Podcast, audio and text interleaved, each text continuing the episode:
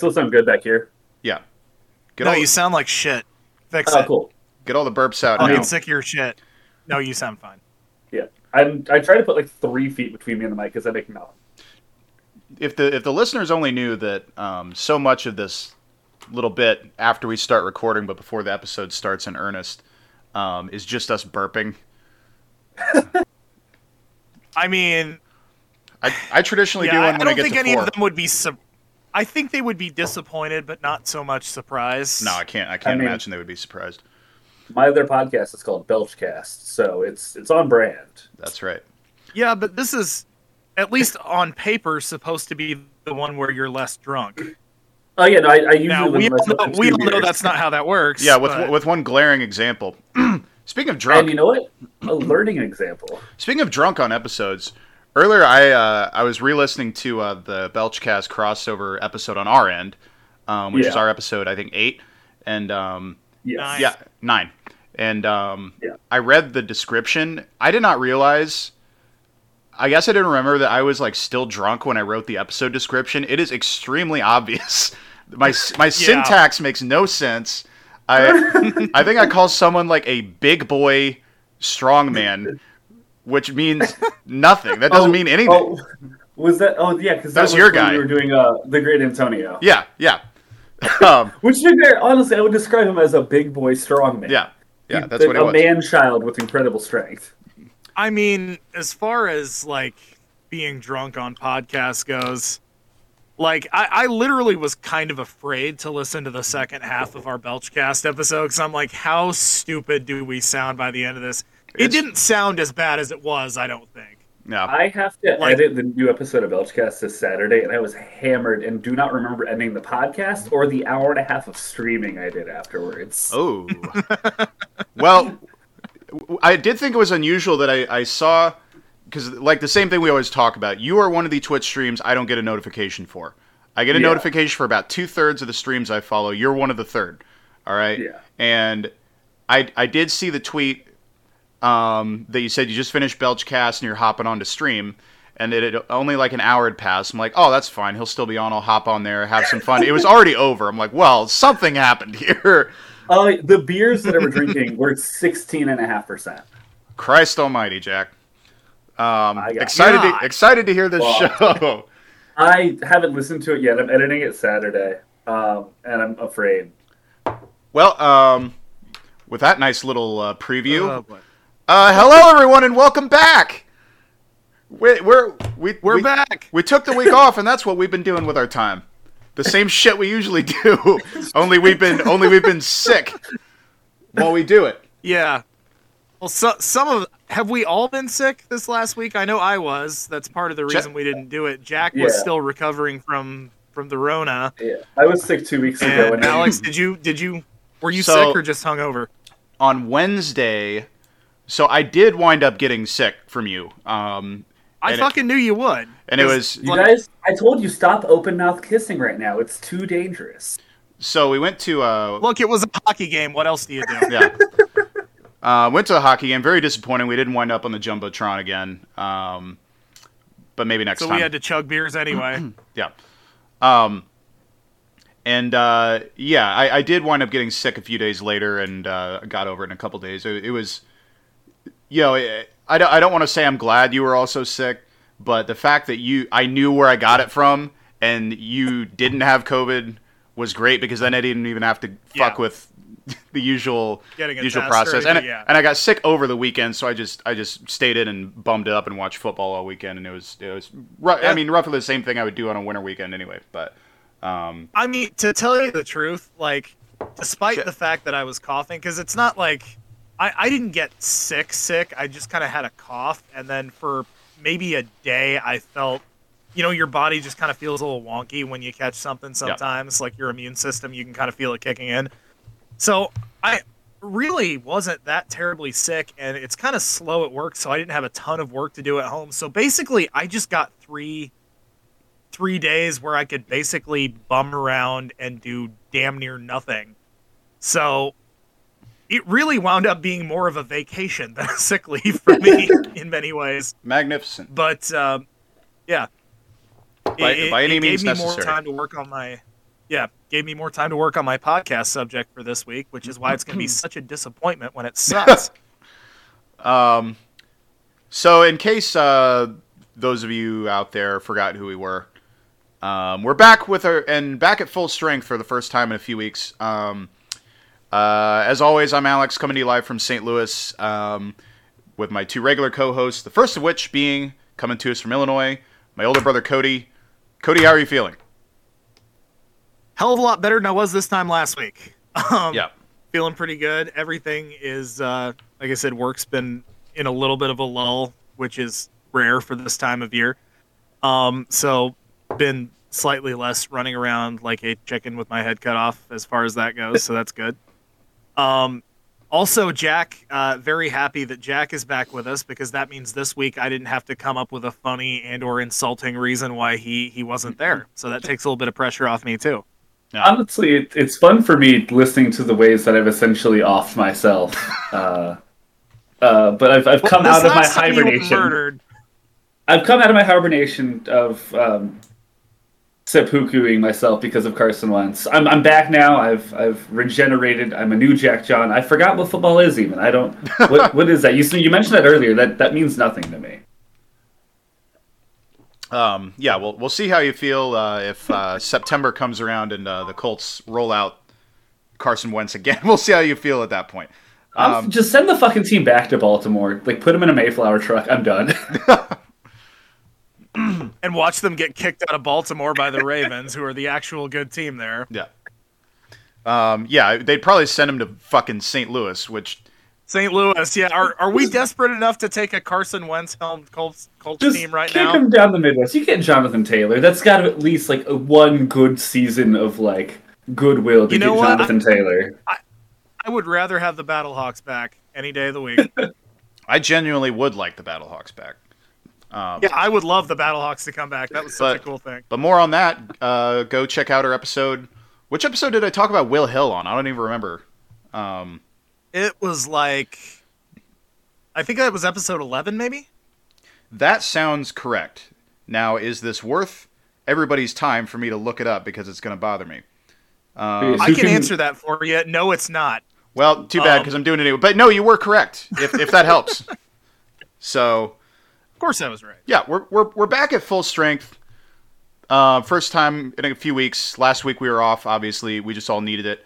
Um, I was I, I actually really hadn't gotten too sick by that point, but uh, I just had a lot going on with work, and I kind of needed the day off. Um, two weeks ago, Jack, uh, you know, he he was out. Um, Was suplexed through a window by DeForest Buckner. Yeah. or or Yes. y- the other theory going around, uh, Carson Wentz sucked so bad that it gave Jack COVID.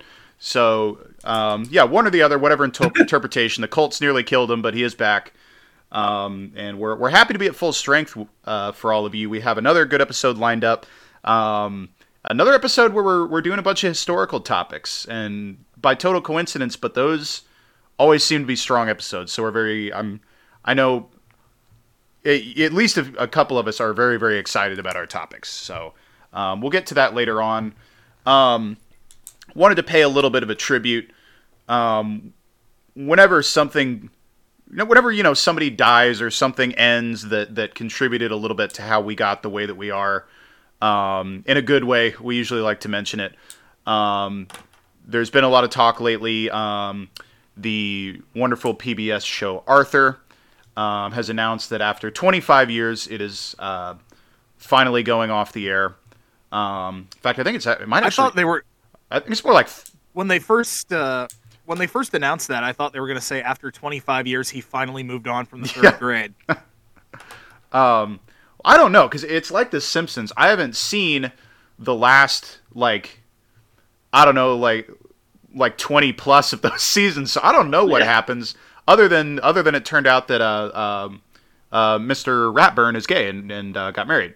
That was the one uh, thing I remember because, um, unsurprisingly, That was the one time Arthur made headlines. Yeah, and surprisingly, some people objected to that for some reason. But um, anyway, No gay rats on public television. yeah, you just want to watch Sir. this uh, anthropomorphic rat man marry um, some other animal. I don't know what species his husband is. I, I didn't watch the episode. Um, Yeah, that adds another weird little kind of interesting social wrinkle into that. like, Look, I'll, I'll take the gay animal. I won't. I won't have you shove it down my throat, though. I, I don't need to see that. Part of the magic of Arthur. well, I'm sure there's somewhere on the internet you can see exactly that.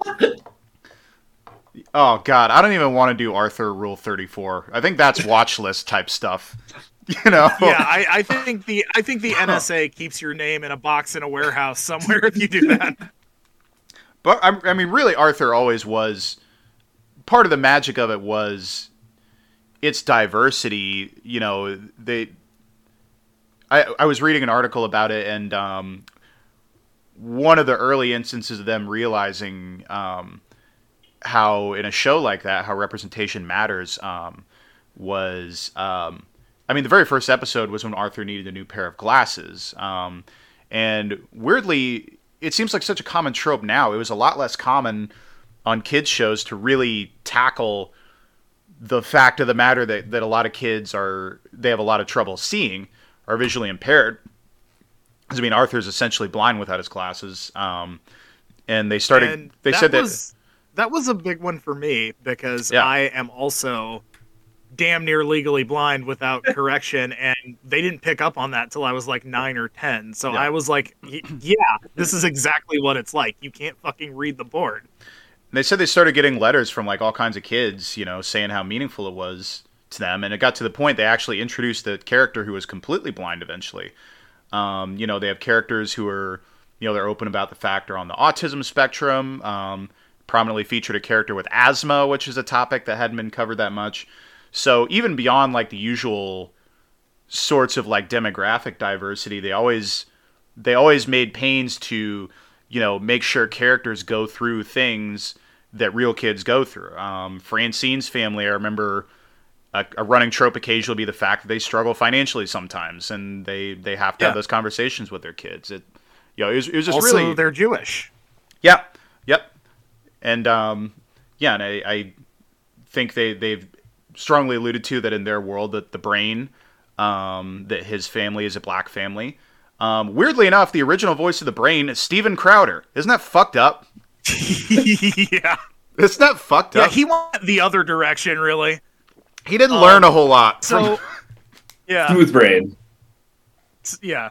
So I, I actually I'm glad you brought this up because there was something I wanted to talk about here, and that is that Arthur clearly is kind of a product of the '90s because Yeah. they really did they tried as hard as they could yeah, and a and a PBS show. inc- Yeah. yeah, and and they they tried as hard as they could to talk about multicultural issues and diversity, things like that.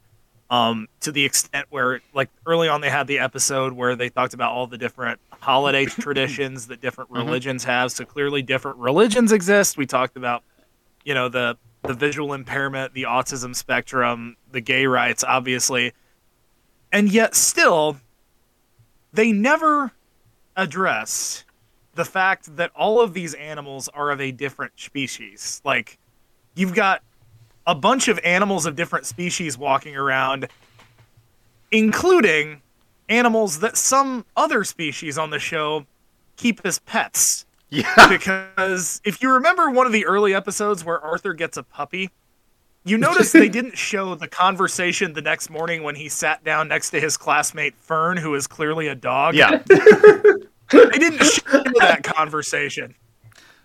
yeah. it- Because you had to imagine imagine she was like, fucking what? You did what? You own a what? yeah, it's like the it's like the Goofy and Pluto problem where Right. like there there must be some kind of odd uh, caste system in in this universe where yeah, where where some are socialized to be anthropomorphic where others are not. Pluto's just inbred so far down the species line that he's just co- a completely different kind of dog now. We're on to you, Marc Brown. We know something's going on there. Um, I, yeah, that's they never did tackle the uh, the racism aspect and that like Arthur's friends were never like having an argument and somebody's like, Shut the fuck up, Aardvark, what do you know? Now, it, it, the show's been on a long time. Surely there is a racism episode in there somewhere. I don't remember there being one. uh, in the I early feel like run. cartoons. I feel like cartoons always tried to subtly do that. The Fairly Odd Parents, one of my favorite episodes, they made everyone a gray blob, but then they still managed to be like, "I'm a grayer, purer blob than you," and they were just like subtly just about how stupid racism is on a fucking kids show. So I'm sure Arthur's done it. I- That day, they discovered that sneetches are sneetches, Yeah. and no kind of sneetch is the best on the beaches. um, yeah. my favorite so before i get to that i will i I actually until just a couple days ago did not know the story of how arthur the aardvark came to be because like the, the first book is a classic came out in the 70s we had it arthur actually looks like an aardvark in that one marc brown was just like a um oh my god i can't remember what they said he did for a living um but it was something pretty normal um and he w- lost his job. He was out of work and was just kind of scraping to get by. He had a wife and a kid, um, and his kid asked him to uh, um, come up with a story for him. Um, and Marc was like, "Okay, well, what what kind of story do you want?" And the kid goes, "One about a weird animal." And for some reason, the first one that he thought, to, I guess his mind thinks alphabetically. Maybe the first one jumped his mind is like weird animal, aardvark. And so he came up with a story about an aardvark who is self-conscious about his long nose. Um, because I mean, the design of Arthur we know and love looks nothing like an aardvark, but the original one very much did. Um, so he wrote the book in the '70s, and um, that was that. Eventually, optioned into a PBS Kids show, um, and one that. So Cody and I, we grew up without cable. Um, we grew up basically out in the middle of the woods. Um, we had TV, but we did not have cable. We just got local channels. Um, and PBS was really the one, like, you know, pretty much every channel had Saturday morning cartoons, but like after school, PBS was really the go to. So early on, we had a heavy dose of Arthur, the various Kratt Brothers shows. That was really our shit um, early on. My personal favorite uh, was and remains Wishbone. Wishbone, fantastic. Yeah. There's so many good PBS kids shows in the 90s. Um, Yeah. Uh, you've got Magic School Bus as an all-time classic, and Oh, then yeah. Absolutely. probably my personal favorite PBS show of all time that I watched a ton as a kid um, was Dragon Tales. Yeah, we never got super into Dragon Tales for whatever reason, but I remember it, you know. Yeah, I it think it was. I think it as was a little bit because you guys are a couple years younger than me, so I think Yeah. I'd kind of aged out of that by the time it came on. yeah, that's fair. But yeah, Arthur, I mean, you know, Arthur we'd watch pretty much every day. Um, this was in like the OG run of Arthur. It was, you know, so we we very much got to know those characters. My favorite Arthur bit of all time. Um, I don't even remember what else happens in the episode other than it's an episode about their little league team, which is coached by Francine's dad. Um, and after a practice, um, I guess they're going into their first game and Francine's dad is addressing the team and says, uh, "Now, kids, if we win, we go for ice cream, and if we lose," and Binky jumps in and goes, "You take us to the outskirts of town and leave us there." And Francine's dad says, "No, if we lose, we still go for ice cream." And Binky goes, "I'm never gonna get to see the outskirts of town." I love that bit so much. I laugh That's every got time I see it to this day. layers to it. Yeah, That's, I mean, that's that's a misdirect on a couple levels there. there, there's a I think there's a YouTube channel that's called, I believe, those clips you've been looking for, that posts just an absurd amount of clips from a lot of different shows. They have a ton of Arthur ones, and I did find that. But another fun activity is just they made a playlist out of all the Arthur ones. Is to just put that on, put it on shuffle, and just see what comes up. There's some great stuff. Um, I uh, my personal favorite, I think, is still um, during the crossing guard episode. Oh, this he- one's he so good. Send the goons after him, and then Arthur has the nightmare of clearly a bunch of anthropomorphic baboons sneaking in and like causing a ruckus. And he's like, "Are you the goons?" No, we're baboons. The goons are even worse. because part of the episode hinges around them trying to figure out what the goons might be, and yeah, that and that's what like Arthur and the like the the glimpses like whenever we were at a grandparent's house and we could catch a little bit of like SpongeBob, those were really the shows that taught me about like abstract, absurd kind of humor. Because Arthur would just throw weird shit in like that all the time. yeah. Um, There were clearly some not safe for PBS drugs being consumed by some of the people who wrote on that show. In many ways, they followed in the uh, um, they followed in the Jim Henson PBS tradition, um, and that is one of the ways in which I think they did. So um, yeah. anyway, uh, yeah, happy trails to Arthur, a big part of our childhood. Um, that what what else were we watching when we were kids? Because we all had our cartoons we went to. I mean, um, for me, one of my favorites, and we've talked about this on the podcast, I think before. The '90s Batman cartoon was Yeah. just Yes. fantastic. I mean, I literally still can watch that now and be entertained. Like, Yes. on HBO Max. it was Yep. dope as shit. Yes, and one of um, Alex and my both favorites was Animaniacs. Oh, yeah. that one Oh, again. Such a God, good it was show. so- it was that so and Freakazoid that spun out of that. Freakazoid was solid. Yeah, that one kind of gets forgotten. It So was a show that I understood none of the references, but I knew Yeah. they were hilarious, and I still loved it.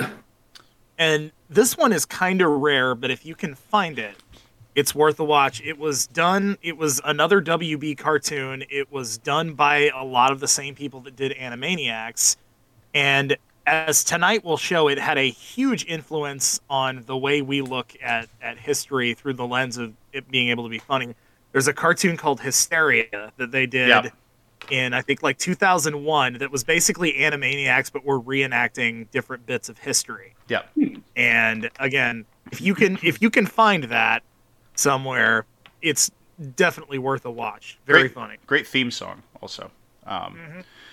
Yeah, there was that, and um, you know, SpongeBob a little later on, because like you know, we we still didn't get cable until I was like 14. But what we would do is like when I was at a grandparent's house, if that was on, I'd watch. But also they started coming out with a little DVD set, so I got all those. Um, on Saturday mornings, Pokemon and Yu-Gi-Oh. I mean, for Oh, for some- sure. for someone my age, I mean that's what you're. And, yeah, that's you were what a you're fucking watching. loser if you weren't at school on Monday talking about those episodes. Oh yeah. Um, Yeah. Yeah. Um, Yeah, what else was on In- Saturday in- mornings In besides the, the, same line, I remember like I was probably a little bit older, but like Dragon Ball Z was fucking huge for me as a Yeah. kid as well. And like the, like that early run of Toonami, and I had an older sibling, so like I would also watch like a bunch of like adult cartoons. Like I watched Family Guy way younger than I should have. Aqua Teen Hunger Force, home movies, like that. Like oh, the OG yeah, Adult movies. Swim lineup, Yeah, especially home Now, movies. Dra- like Dragon Ball Z was one I caught. I for a little bit we got a channel that got that on Saturday mornings, but I didn't really pay too close of attention to it when I was a kid. And then when I was an adult, I was like, I'm gonna watch this and see what it's all about. Now, yeah, one of my favorite shows. yeah, Yeah. So yeah, what a what a great era we are fortunate to grow up in. Um, it seems like a lot of the the good cartoons now are a little more adult oriented. In part, 'cause, like I hate to be a crank, like animation just doesn't look as good for the most part now. Um, Yeah. Really, it's really- just the, the way the way that they're doing it now and the style that they're doing it in now. I just don't like it as much. yeah. There was guess something it's about hand drawn stills that just looked so fucking clean. Yeah. Yep. Yeah, like you you can't do a show cartoon show now the way it's done that is going to be as funny looking as like Ren and Stimpy was. Yeah. You just can't. No. Ren and And Stimpy also is a hilarious looking show. It doesn't even matter what's going on. Right. You laugh just looking at Yeah. it. and it's also a huge waste of time compared to how you can just like produce other cartoons like it's not cost effective and also isn't going to get bought Right, exactly. a lot of the a lot of the OG um, Cartoon Network shows. I love that you. I mean, Alex mentioned Ren and Stimpy, but similar animation in like Courage the Cowardly Yes. Dog. Yeah, very much so. fantastic animation. And Ed, Edd, and Eddy also Uh huh. great. It just hysterical to look at. right Johnny, another Johnny little bit Bravo. later, Johnny Bravo. Johnny, Seth, Mac- I Seth MacFarlane got a start on that love show. Johnny Bravo. A little bit later but probably one of my favorite originals from cartoon network mm-hmm. grim adventures of billy and mandy still holds up as just a fun dark absurd cartoon Which was the show on Cartoon Network? I, I, I know which universe of shows it was. Was it Cow and Chicken that had the character who was the devil, but he just had the big fat ass? Yes yes, One of the Yeah. just that's a what a that's great one I character wish design. you could find somewhere. You can't you Yeah. can't find Cow and Chicken anywhere, and that's a bummer. another another show that got away with a way more adult humor than it deserved to um, there was an episode called the Buffalo Gals, which was soon taken off of episodes, I re- I remember that one. which was majorly controversial at the time. And there's no way in hell it could get made today without being like a like adult cartoon. Well, yeah. So uh, there's three old men talking about what cartoons were like in our days, and uh, We we got we got a we got some listing things in. we, we we try to not be cranks, but this one I think we are like demonstrably right. Is, is why we, we feel Yeah. okay doing this, and we just feel bad for the kids, you know. But Yeah. anyway, Is it me who's out of touch? No, it's the kids who are wrong. another great animated show. Fucking some just some of the the animation designs of characters just like moving and running in The Simpsons are funnier than anything that could be done now.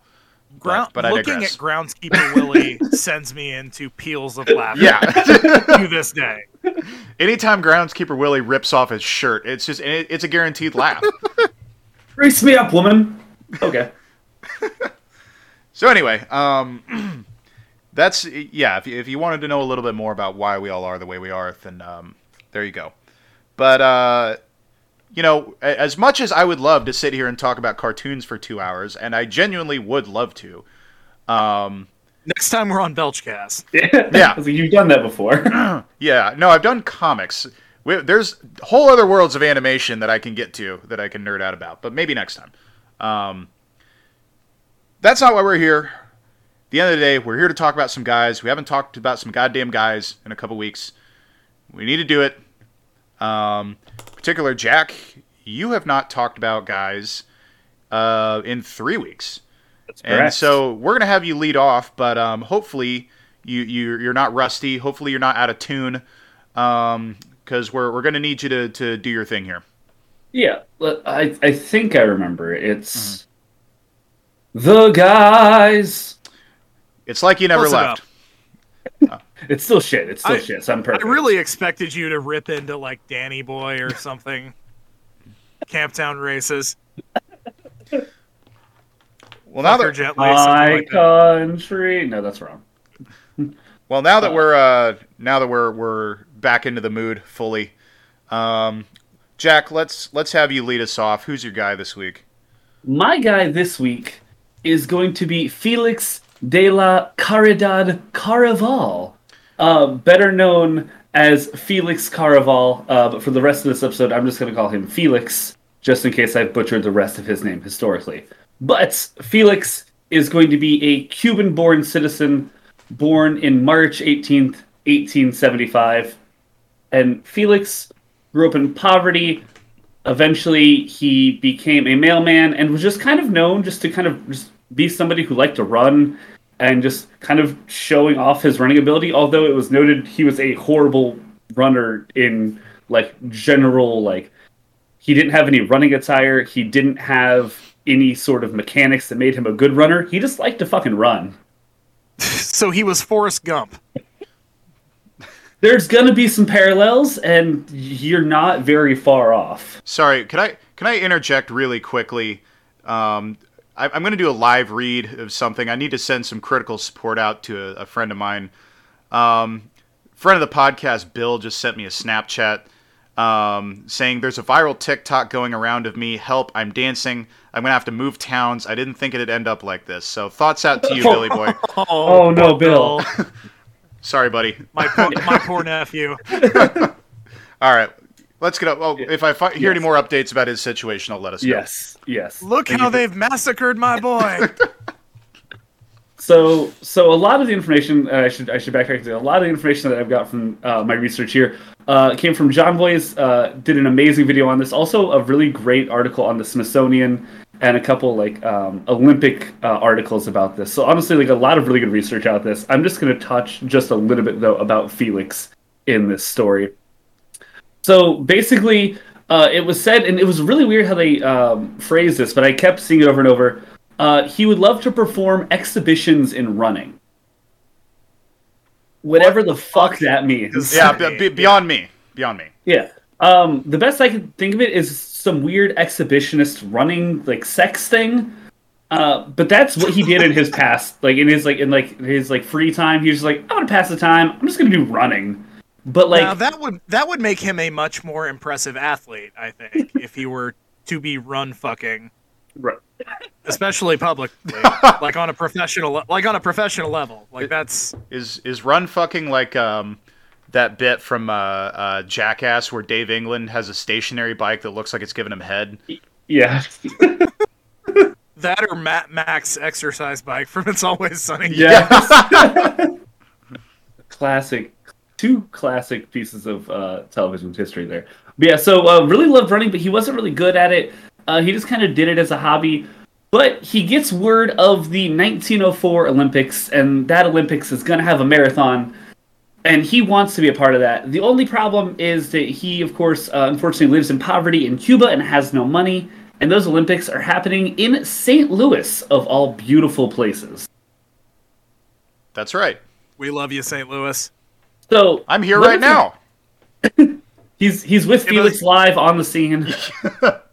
Give us season tickets to Blues games. We love you, St. Louis. So so Felix unfortunately doesn't have the support of the Cuban government to sponsor him to give him a bunch of money just to go to a different country and run. Because Felix isn't really a professional runner. He's just a dude who likes to run and is not really great at it. He's just kind of just like, hey, running is fun. So Yeah, he while just- there while there are some governments who maybe would give you money just for that, a communist one probably not. like communism is not necessarily the boogeyman everybody thinks it does, but that sounds like something that uh, the Castro regime would have thought was probably a waste of money. So so naturally Felix does what any natural born Cuban citizen would do at this time. And he decides he's gonna campaign and raise his own money. And he does this by literally running from end to end of fucking Cuba, which is roughly 700 miles. And he's just like doing it as like a sideshow attraction. But look at me, I'm running across Cuba. Please give me money so I can not be in Cuba. So I think that this whole thing was a ruse. I think what he was actually doing was he was getting a running start. And when he got to the other end of Cuba, he was just going to jump as far as he could and see if he could make it to Miami. He- He's doing the longest long jump of all long jumps here. Wasn't there a Monty Python sketch where somebody tried to like jump the English Channel or something like that? That sounds right. I would believe you there. Yeah, yes, there was. Yes, So So our boy Felix raises enough money and he ends up getting on a boat and ships off to New Orleans as soon as he can. Uh, he has enough money that's going to get him there and get him situated, be able to like uh, prepare and train for everything that the Olympics needs him to do. So he has made it to America. He's in New Orleans. Unfortunately for Felix, when he gets to New Orleans, he decides that he's going to kind of hang out for a bit, and he ends up finding gambling. I thought you were gonna say beignets. Yeah. yeah, that would probably put a kink in the the running style. Was the beignets and hurricanes he must have been sucking down constantly. He probably would have had a better time if he had a bunch of hurricanes. He ends up playing craps and loses all of his fucking money. Well, that's unfortunate. That's a Yeah. tough start. right. You don't want to start by losing your money in gambling. Yeah, so he didn't like make it big and lose it all. He just loses it all. So what ends up happening is he's got no money, but he still needs to get to St. Louis to do the Olympics and like actually like try to like make a name for himself, maybe try to get some money back and like save face. Luckily for Felix, St. Louis is roughly 700 miles away. Uh huh. And Felix has a, a history of running 700 miles for the fuck of it. Yeah. So Felix hitchhikes slash runs to St. Louis. He ran right up the Mississippi River. Now, in this at this point, you probably have a picture in your head of what Felix may look like, and I'm here to tell you that you're dead goddamn wrong. Um, a Smithsonian article that I read uh, had this to say of Felix: at five feet tall, he presented a slight but striking figure. This little five foot happy go lucky fucker is just just a running all the way up the fucking Mississippi. He's like the Rudy of the track scene at this point. I, I think uh, I think this is who Giuseppe Zangara was the evil twin of. Separated at birth, a good half and an evil half. Yeah, they shipped the wrong one to Cuba. So, so Felix makes it uh, through good nature and just fucking person like perseverance and heart. He makes it to St. Louis.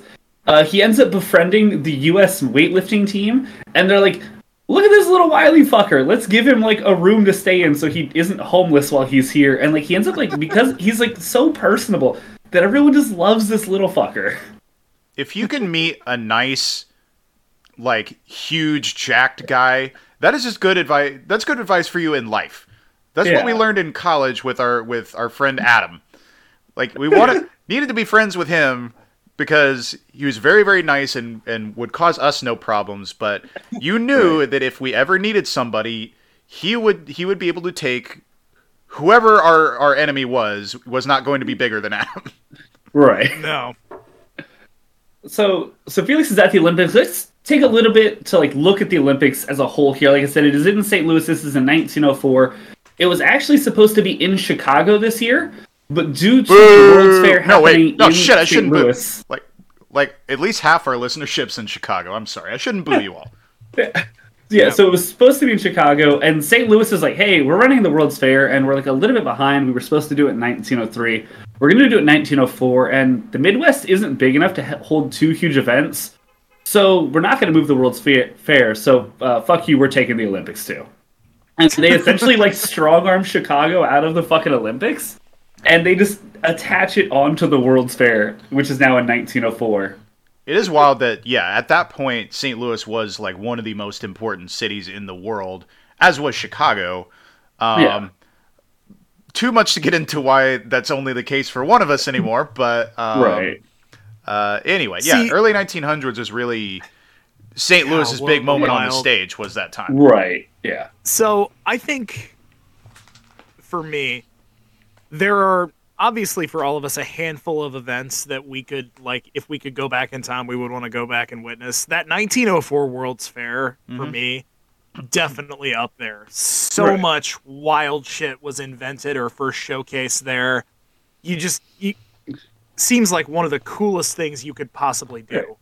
to kill some time back then Around So- town, there there are still some remnants. Like, I think probably the most prominent one is um, at the St. Louis Zoo, just down the street from where I live. Um, the uh, uh, aviary, the big bird cage, is a um, Yep.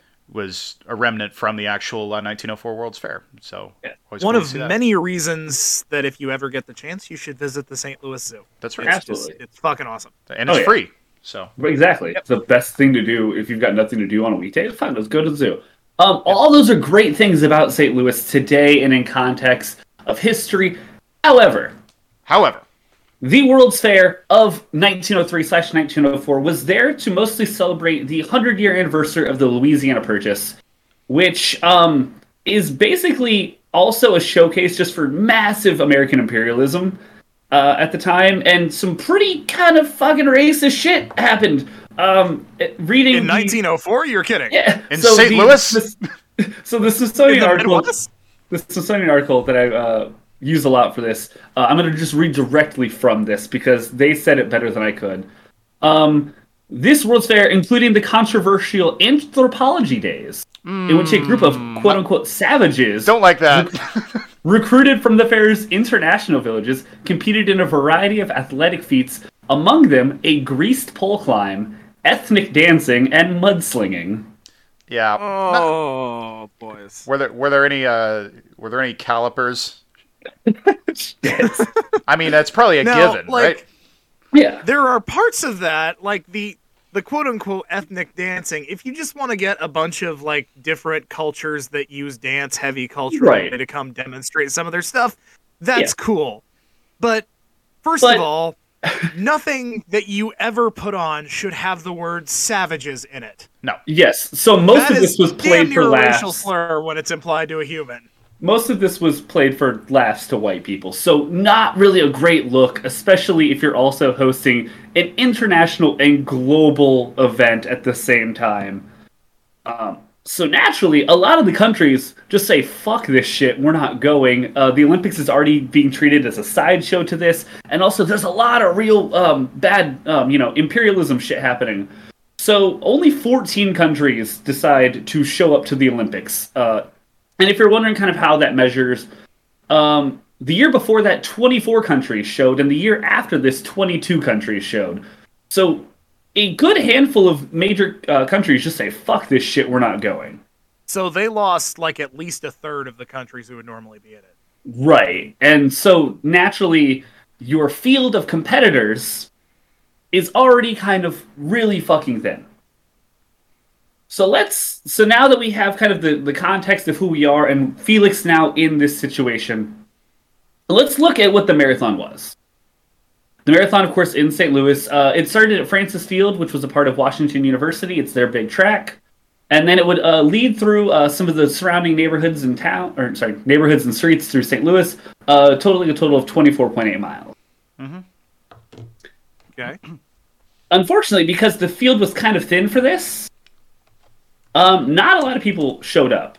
A total of 41 runners were scheduled to be a part of this, and a lot of them didn't even show up. So uh, it was said that uh, this race featured some acclaimed runners, but mostly untrained civilians. Uh, mostly, if those runners were trained, they were middle distance runners and assorted quote unquote oddities. Oh my god. What do you mean oddities? What does that mean in the context of a marathon? Like a guy with five legs? What? Uh, a five hell foot Cuban mailman probably qualifies as an oddity. It'd be. Well, that's how you get on this podcast by being an oddity. So Yes. So, um, just a little bit more marathon context, and then we'll get into this great race. Uh, generally, the average marathon finish in the Olympics was about two hours and 15 minutes. Uh, in today's standards, if you're going to qualify for like a huge marathon, say like the Boston Marathon, you generally want to do your marathon in under three hours, and that's just as a general runner. Uh, this year, uh, the person who won in 1904, they finished this at a whopping three and a half hours. Um, So this these Olympic athletes would not have even have qualified for a modern race today.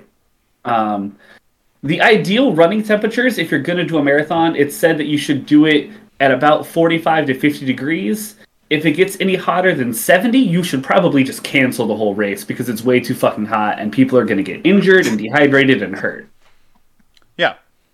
And This also, field- I mean, also, that's also, it's St. Louis. They're probably full of beer and toasted ravioli and fucking gooey butter cake. yeah. If it drives by the hill, they've been carbo loading all day. It's just going to be an endless fountain of of fettuccine out of This that is- person by mile it- five. It's the scene from The Office where Michael's just pounding fettuccine right before the race. Yeah, uh, basically, yes. Yeah, so this being the Summer Olympics, naturally, it's fucking hot in St. Louis on August 30th when they run this race. Oh God. Yeah. I mean, August, in, August thirtieth in St. Louis sucks. August in St. Louis is basically you're you're living in hell. It's This hell. race started this sta- this race started at 3 p.m. Oh God. I don't even like to be alive at 3 p.m. on August 30th in St. Louis. Yeah. So the temperature was ranging between 90 degrees in the shade to about 100 degrees if you're just standing outside in just in general heat. Not to mention you've got some good old fashioned humidity just laying you the fuck down. Oh yeah, that Midwestern humidity, especially in late summer, it's like Yeah. you run five feet and your clothes weigh ten more pounds than they did because you are just soaked. So, so naturally, given the circumstances and all of the situations, you know, it being a huge fucking hot summer day, there'd be plenty of water. You would think. However, um, the marathon organizers decide we just need two water stations. One of them at six miles and one of them at twelve miles, and these are well St. Louis, Missouri water. Oh boy, So they had all fe- kinds of spirochetes going on there. they had fewer water stations than Warp Tour.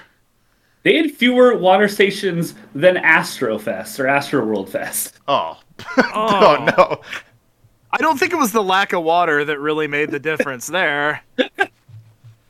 But so like so basically because it's just St. Louis well water and you've got a couple people that are not from the fucking area, a lot of people who've got intestinal issues just drinking this water during the marathon. Yeah, I, I will say, uh, St. Louis has excellent tap water, but just random wells, you're rolling the dice Yeah. on that one as far as gut So- problems go. So what you're telling me is that they're drinking this water while en route to the marathon. Do you think anybody used this to their advantage to create a Batmobile-like oil slick behind them as the explosive diarrhea kicked in and tripping up the people behind them? And here comes Nathan sliding through diarrhea and vomit. He's picking up plenty of speed. Um, it was later found out why the fuck this happened. James Sullivan, the chief organizer of the games at that time, wanted to minimize fluid intake to test the limits and effects of purposeful dehydration, which was a common research theme at the time. Because it's This fucking, is the goddamn Olympics. This is not a lab. it's fucking, You don't get to experiment on people. it's fucking 1904. Everything involves eugenics somehow. God. So it's literally Why- a fucking was- lab rat race. Why was fucking Dr. Moreau in charge of everything up until like everything was some horrific experiment? It, it's like everything was a bad 1940s B movie. Yes. So so all of that to be, you know, like all these things that like they had control over. Let's talk about just St. Louis in general. St. Louis was not built to hold a marathon, especially the area they chose. A lot of the roads that people were running on, because they ran they ran around the track four laps, and then they did essentially like a giant, massive like tour a neighborhood, and then they finished back at the track. Most of the roads in that area were mostly dirt and rock. Well, and and a lot of roads throughout the city, just in general, they'll go uphill or downhill. There are not a lot of flat roads Yes. in neighborhoods. Mine certainly Um, is not. This this race wound across roads inches deep in dust. There were seven hills, varying from 100 to 300 feet high, some Yeah. with brutally long ascents. In many places, cracked stone was strewn across the roadway, creating perilous footing, and the men of the era had to constantly dodge crosstown traffic, delivery wagons, railroad trains, trolley cars, and people walking their fucking dogs. Yeah. the like the old school, old timey nickname for St. Louis is the Mound City. You know, that's not that doesn't inspire a lot of confidence that it's going to be conducive to a foot race. You know, Yes. Also, if you're having a foot race in a city, clear a path maybe. Yeah. Block off a street if that's Yeah. what you're going to run on, or, or They maybe were just do running the whole thing on a goddamn streets. track like normal human beings. Yeah. Yeah, they're just running. I mean, they're running headlong into Clydesdales and shit. Like, and it's St. Louis. All you have to do is tell a St. Louis cop, "Hey, here's a chance to go shoot somebody." Yeah. They'll welcome it. They'll clear the, They'll clear off fucking an entire neighborhood if you want. yeah. And again, Although uh, that's, a, that's another hazard of running through a St. Louis neighborhood if you're uh, not from America. I feel like I- that, that actually- alone is dangerous. I actually was going to mention earlier for your guy how I, w- I was impressed with Felix not only making the trek from New Orleans up to St. Louis on foot slash hitchhiking just because of you know the obvious reasons of how impressive that was, but consider he was going through Louisiana, Arkansas, and Southeast Missouri. very, very impressed that he made it that far, being clearly Yes. from somewhere else. Right. I mean, I think he probably shaved some time off his marathon on that route. he Some ran faster here. those days than he ever has in his life. So, so just a, uh, one more thing about the conditions, and then we'll talk more about Felix. Uh, But I, there was a lot of context that we needed to get into why this is just such a shit show. Yeah. So, like I said, a lot of the roads were just like inches deep in dirt. There were cars um, kicking up really bad of the era, just pollution, and also like the tracking cars that like people would have if they did have a trainer were following and were like really close to the runners. So those cars are just kicking dirt in the fucking runners' faces. And they're just logging their lungs with inches of fucking dirt. Many of the runners like got incapacitated. One of them was like face down vomiting blood because his throat and esophagus lining was just pure dirt. Like Cody at Riot Fest times a million. No. yeah. And this is like, yeah, consider that around this time in the middle of a, a big Midwestern city, probably like at least 90% of the dirt is pig shit. So you're not inhaling Yeah. anything good. Yeah. Pig shit, a little bit of horse shit, definitely some cow shit. Yeah. Probably some people shit. and uh, whatever washes up on the uh, the banks of the river. Ugh. Which, yeah, yeah, that's probably the worst one of all. So, all of this to set up our boy Felix. How does Felix do in this race? Well, so Felix, again, showing up essentially almost destitute with no money at the race. Um, at the starting line, attired in white long sleeved shirt, long dark pants, a beret, and a pair of street shoes. Well, at least he Our looks boy good. Felix takes the We got starting the shoes line. right. Yes. Um, th- those street shoes are mostly like work shoes. They're not really conducive to running, though. But it's probably better than being barefoot. But Yeah. not by much. So one of the other Olympians there notices that Felix is in just fucking pants in 90 to 100 degree summer heat and graciously cuts his pants to be like above the knee shorts. and there's a couple pictures and they it looks fantastic because you can see all these like olympic runners in shorts and tank tops and then just our boy felix in the middle sticking the fuck out. So it was said that felix like i said he's like very chatty. He's like kind of like a friendly person like just a little short dude who wants to just have fun.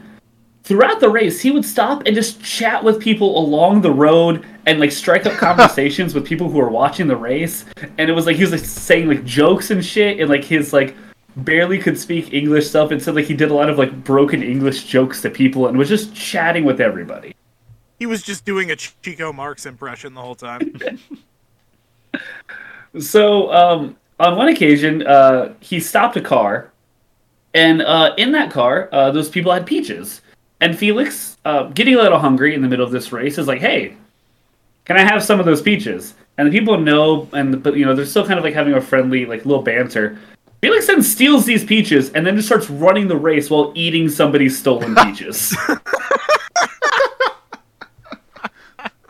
Nice, and it's from around here like too. They're probably really good peaches.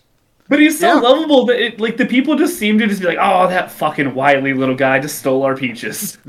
Who the fuck wouldn't give him the peaches? That's what I Right. want to know. Like, if this guy's such a fun little twerp, if he asked me for peaches, I'd be like, here you go, peaches, peaches So- for everybody.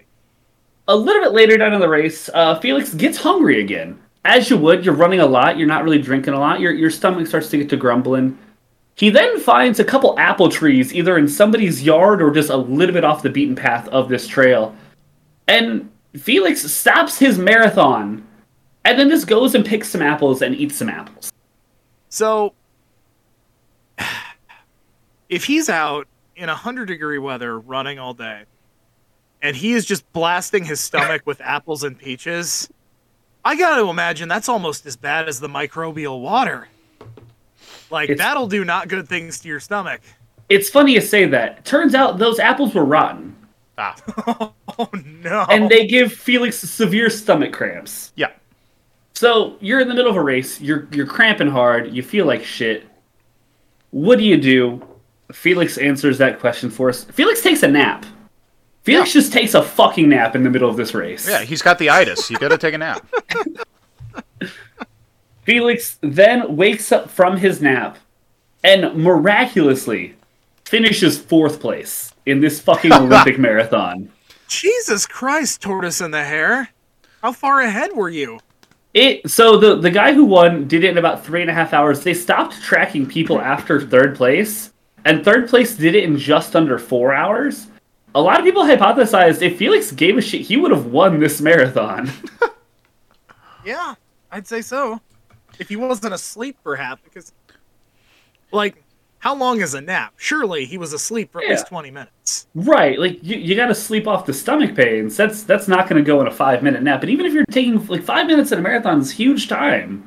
It does Not seem to mention like he's just chatting with people, fucking stealing peaches, and just like generally not giving a shit, just having fun running. Well, it does seem like in these conditions, the worst thing for you, ironically, would be to run it like a traditional marathon. Yeah. So his his just goofing off probably did help him a bit because Right. he he was not, I'm sure, on the brink of death like most Yeah. of the runners were.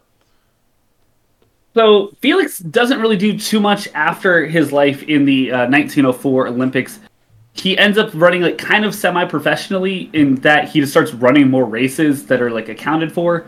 Um, he was actually selected to represent Cuba in the 1906 Olympics uh, for the marathon in Athens, Greece, uh, with the expenses fully funded by the Cuban government. So the Cuban government sees his fourth place finish and says, "You are our man. You are our Olympic runner."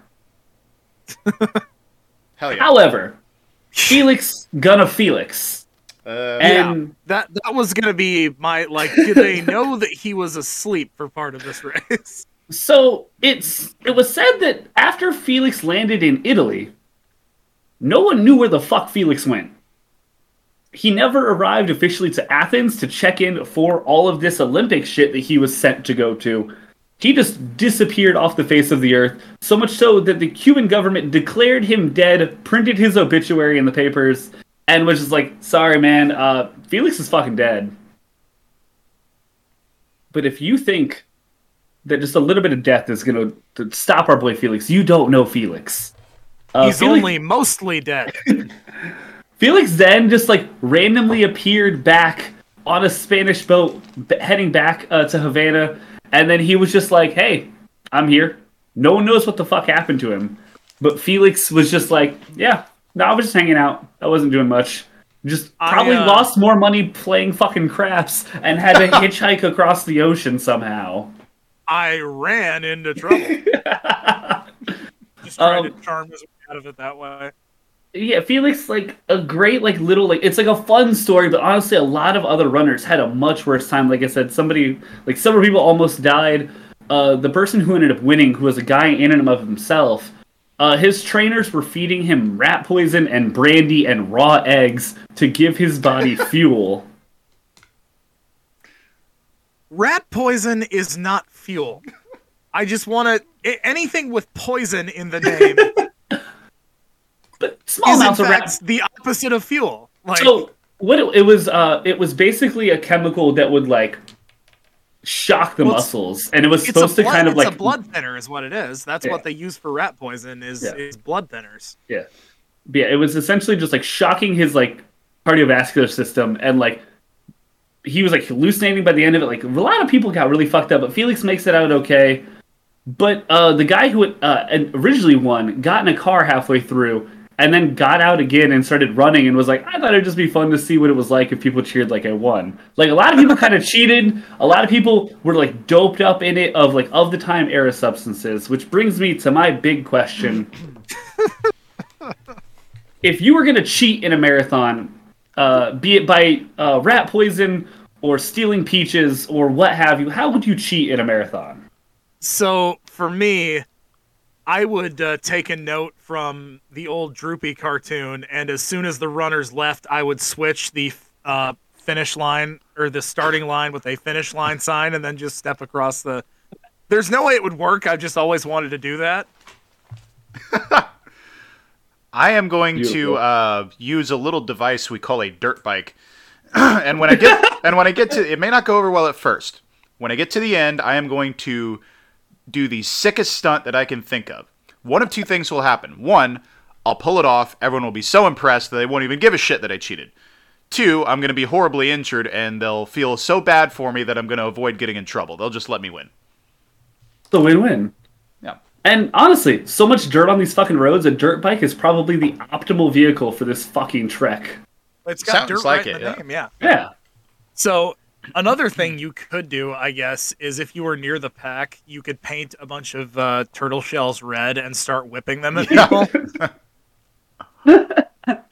Yeah, uh, I was gonna run this race, and then a dude started pelting turtle, she- turtle shells at me. I just said, "Fuck this! I don't need this," and I left. Great answers, the both of you. I love that. A fascinating little man that Felix is. Um, yep. And a little bit of a little bit of local history for me too. I didn't know all of that. So Yeah.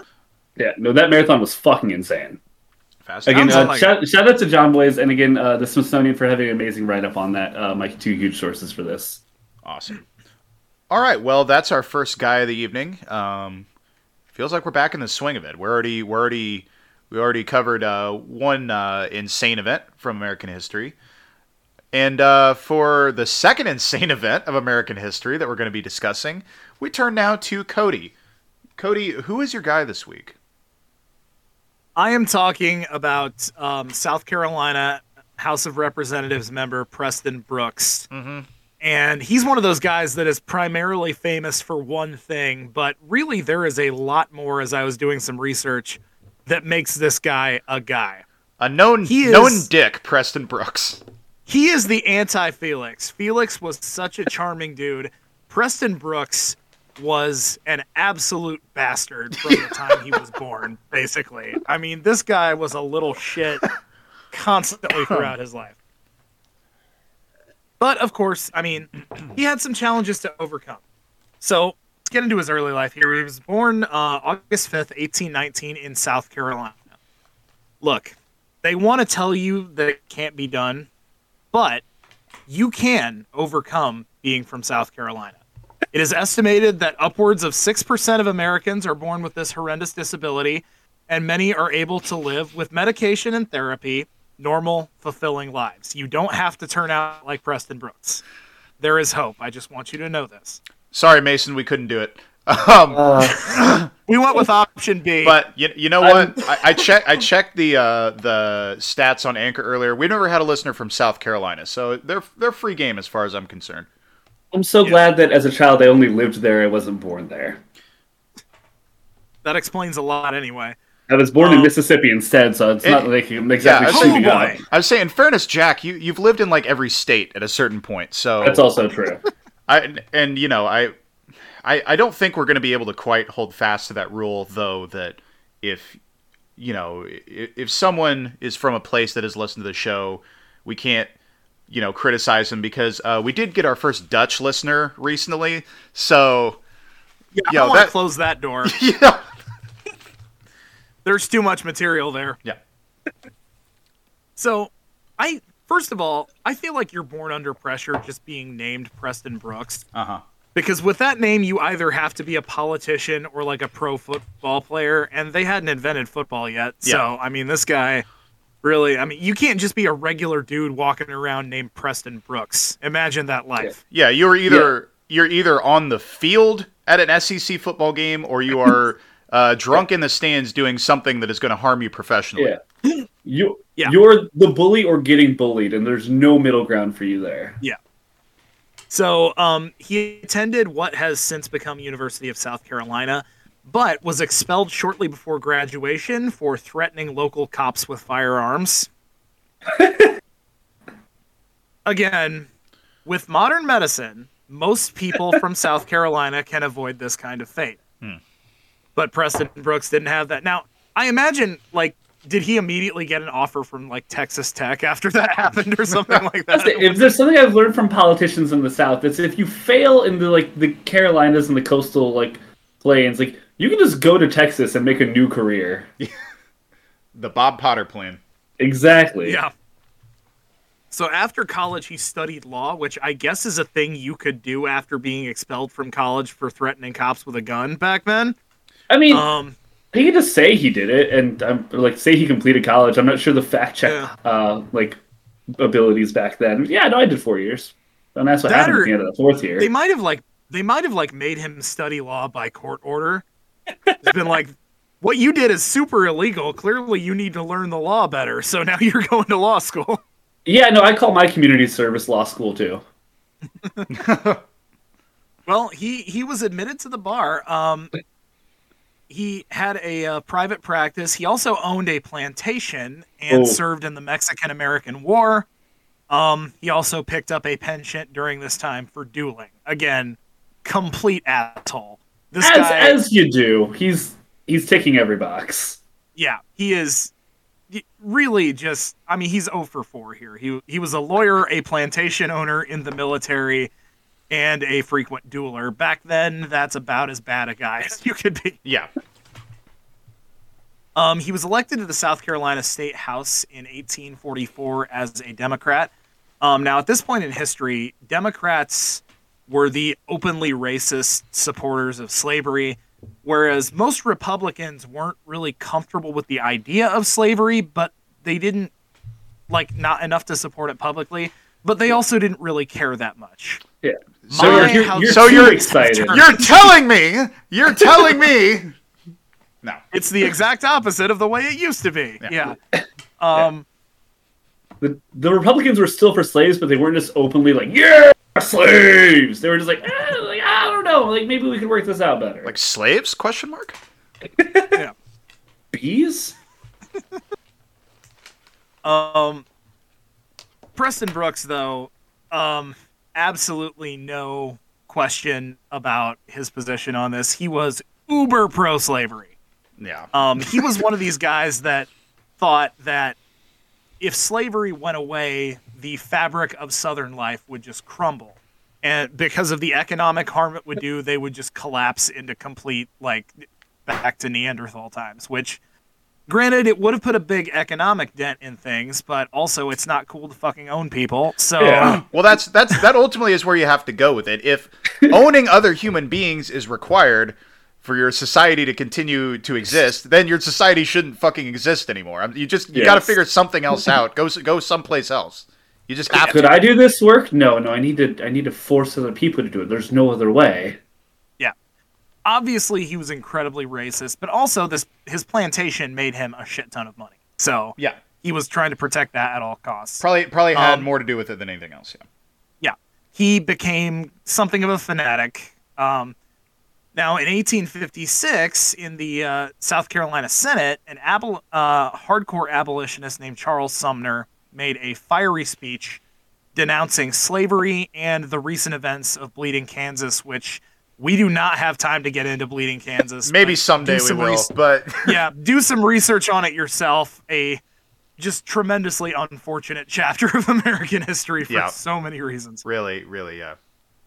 But Sumner, one of the guys who got it worst in this speech, and we'll get into just how like hardcore this speech was in, in a minute. But probably the the biggest target that got it worse than anybody was Andrew Butler, who was Preston Brooks's cousin. Uh, Butler, also a, a senator who had been heavily involved in the legislative decisions that led up to Bleeding Kansas. Um, he compared his embrace of slavery to Don Quixote embracing a prostitute as though it were an act of chivalry, like happens in the book. Ooh, Now, at the time, Bruh. oh, that's you, fire. you have no idea. fire emojis. Oh, it was way worse at the time because in this is another one of my favorite new recurring segments stupid arguments in american history. Um at the time part of the like frequent arguments made back and forth between abolitionists and pro-slavery people pro-slavery activists would accuse abolitionists of wanting to free slaves because they had a hard-on for slave women and wanted to be able to marry them which at the time super insulting alternatively abolitionists flipped it and reversed it by claiming that slave owners just wanted to keep black people enslaved so they could bang them whenever they wanted and which there there is Good Jefferson. some there's some documented I mean, history yeah. behind that. that, so that did happen yeah, yeah. yeah. Just- As it yeah. turns out, um, yeah. Just Google Google Sally Hemings and see what comes up. Um, So this is a very very touchy thing to be saying on the Senate floor. Um, he also took a few shots at Illinois Senator Stephen Douglas, which we are all quite familiar with through the Lincoln Douglas debates. Right. Um, and Stephen Douglas's response to this whole thing, I, I don't agree with Stephen Douglas on much, but his summation of this is exactly what I think watching any political debate anymore, basically. What he literally said is this damn fool is going to get himself shot by some other damn fool. Yeah. Fair I point. feel like This that's a very telling sentence. this idiot is pissing off all the idiots on the other side. Now, while I obviously do not agree that Charles Sumner's anti-abolitionist or uh, hardcore abolitionist stance was foolish, maybe the way he went about this was probably not, as far as self-preservation goes, the smartest way to do it. Um, Brooks was, of course, incensed, as was his default state. yeah. Yeah. He was uh, he was pissed off.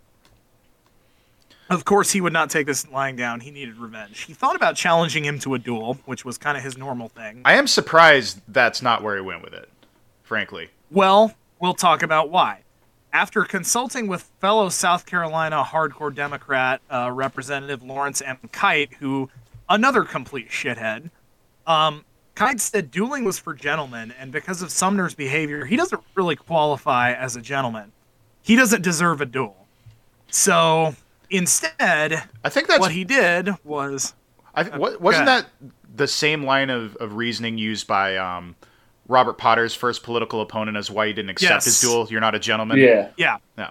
That was a that was a thing that that happened occasionally back yeah. then. Usually, weird- like, you're too stupid to duel. Weird code Yeah. they had. What he did, what he did instead, was in one of the most infamous moments in American legislative history, to beat the shit out of Charles Sumner with a cane on the Senate floor. Yeah. Um, he uh, he approached him while he was sitting. There's something so demoralizing about not just getting the shit beat out of you, but the cane makes it so much worse. Oh, oh, this this we'll go into detail a little more about the beating and what a just really cowardly act it was to begin with because like th- this guy first of all if you think a public beating is what somebody needs to get their shit together fight fair Yeah. don't Yeah. be a, don't be a bitch about it like like fight fight him like a like a fight um instead he what he did was he waited till he was at his desk in the senate chamber and he approached him while he wasn't paying attention pulled out a heavy gold-headed cane that he carried and just hammered him over the head with it like two or three times before Sumner even knew what was happening. Now, these desks uh, in the Senate are bolted to the floor. So after Sumner goes down, he's trapped under the desk. Like he can't get away. So Brooks is just goes around the other side of the desk and keeps beating the shit out of whatever of him he can find with this cane. Sumner eventually, like by sheer blind panic, actually managed to rip the desk out of the floor Jesus. and but by that point he couldn't do much because like he had so much blood in his eyes he couldn't see anything he just staggered uh, also he sustained uh, sustained like five different head injuries at that point Oh yeah, Yeah, easily. so yeah. yeah It's a metal cane. so he just he just staggers up the aisle well it was wood handle metal head but yeah he staggers up the aisle collapsed unconscious um if you're wondering how uh, Brooks managed to pull this off in the middle of the Senate while it was in session and people were there, um, his buddy Keitt and another one of their cohorts from the South Carolina House of Representatives came with him with pistols and covered him whilst uh, Brooks beat the shit out of Sumner. So anyone that tried to come up and stop it got a pistol waved in their face. yeah, and, and that's like Christ. Because this is like a decently well-known event, but that is something that most people definitely don't know about this. That Yeah. There were guns drawn, keeping people from intervening. yeah. Jesus. So Brooks kept hitting him until the cane broke, and then all three walked out of the chamber. Sumner, the rest of his life, uh, suffered chronic debilitating pain and PTSD. Um, he was not able to resume Senate activities for three more years while he recovered from this. God damn. Obviously, this made big headlines. Everybody in the North was just absolutely appalled that this happened. The South, however, thought this was about the funniest goddamn thing they'd ever heard of. Yeah. Um, they showed a ton of support for Brooks. People sent him canes with "Hit him again" engraved engraved on them. That happened several times. Which, by the way, if you could get your hands on one of those canes now, imagine what that would be worth. Just such a cool piece of of political history. I'm sure somebody would pay like upwards of a million for one of those. Yeah. Um, in retaliation, though, I will say this guy. You talk about a baller move. Uh, American Party Congressman Aaron Burlingame not only got his got some retaliation, but did it in about the mo- the best way possible. I mean, this is a brilliant plan. Well, his name has Aaron Burr in it, so Yeah, Yes. he's a man who's predisposed to hijinks. yeah. So Aaron Burlingame said, "You're a fucking coward." And I'm going to make you prove to everyone that you're a fucking coward. Here's how I'm going to do that. I'm going to talk about what a big coward piece of shit you are in public a lot. Hmm. and because you've got such a reputation as a badass, hot tempered guy, I'm going to like I'm gonna get to the point where you can't ignore it anymore. Like I'm gonna make you do something about this. Fuck yes. The thing about Aaron Burlingame is he was a crack rifle shot. Like mm-hmm. nobody fucked with this guy. so he just kept goading Brooks until Brooks finally reluctantly had to challenge him to a duel. Burlingame immediately went, "Yep, rifles, Navy Yard." Um, that's that's the and then Oh. Burlingame, of course, was forced to make because the Navy Yard was actually located in uh, Niagara on the Canadian border. The reason they did that was to circumvent the American anti-dueling laws at the time. So Preston Brooks had to go with the lame duck excuse, like I can't go to Canada. It might not be terribly safe. That you know, made this s- stupid excuse that everyone knew was just a stupid excuse. So Burlingame basic, basically made him admit that he was afraid to duel him in public. So that's Fuck how yeah. he got his revenge. Um, as far as legal consequences, Brooks was found guilty of assault, duh, and um, charged three hundred dollars, but no jail time.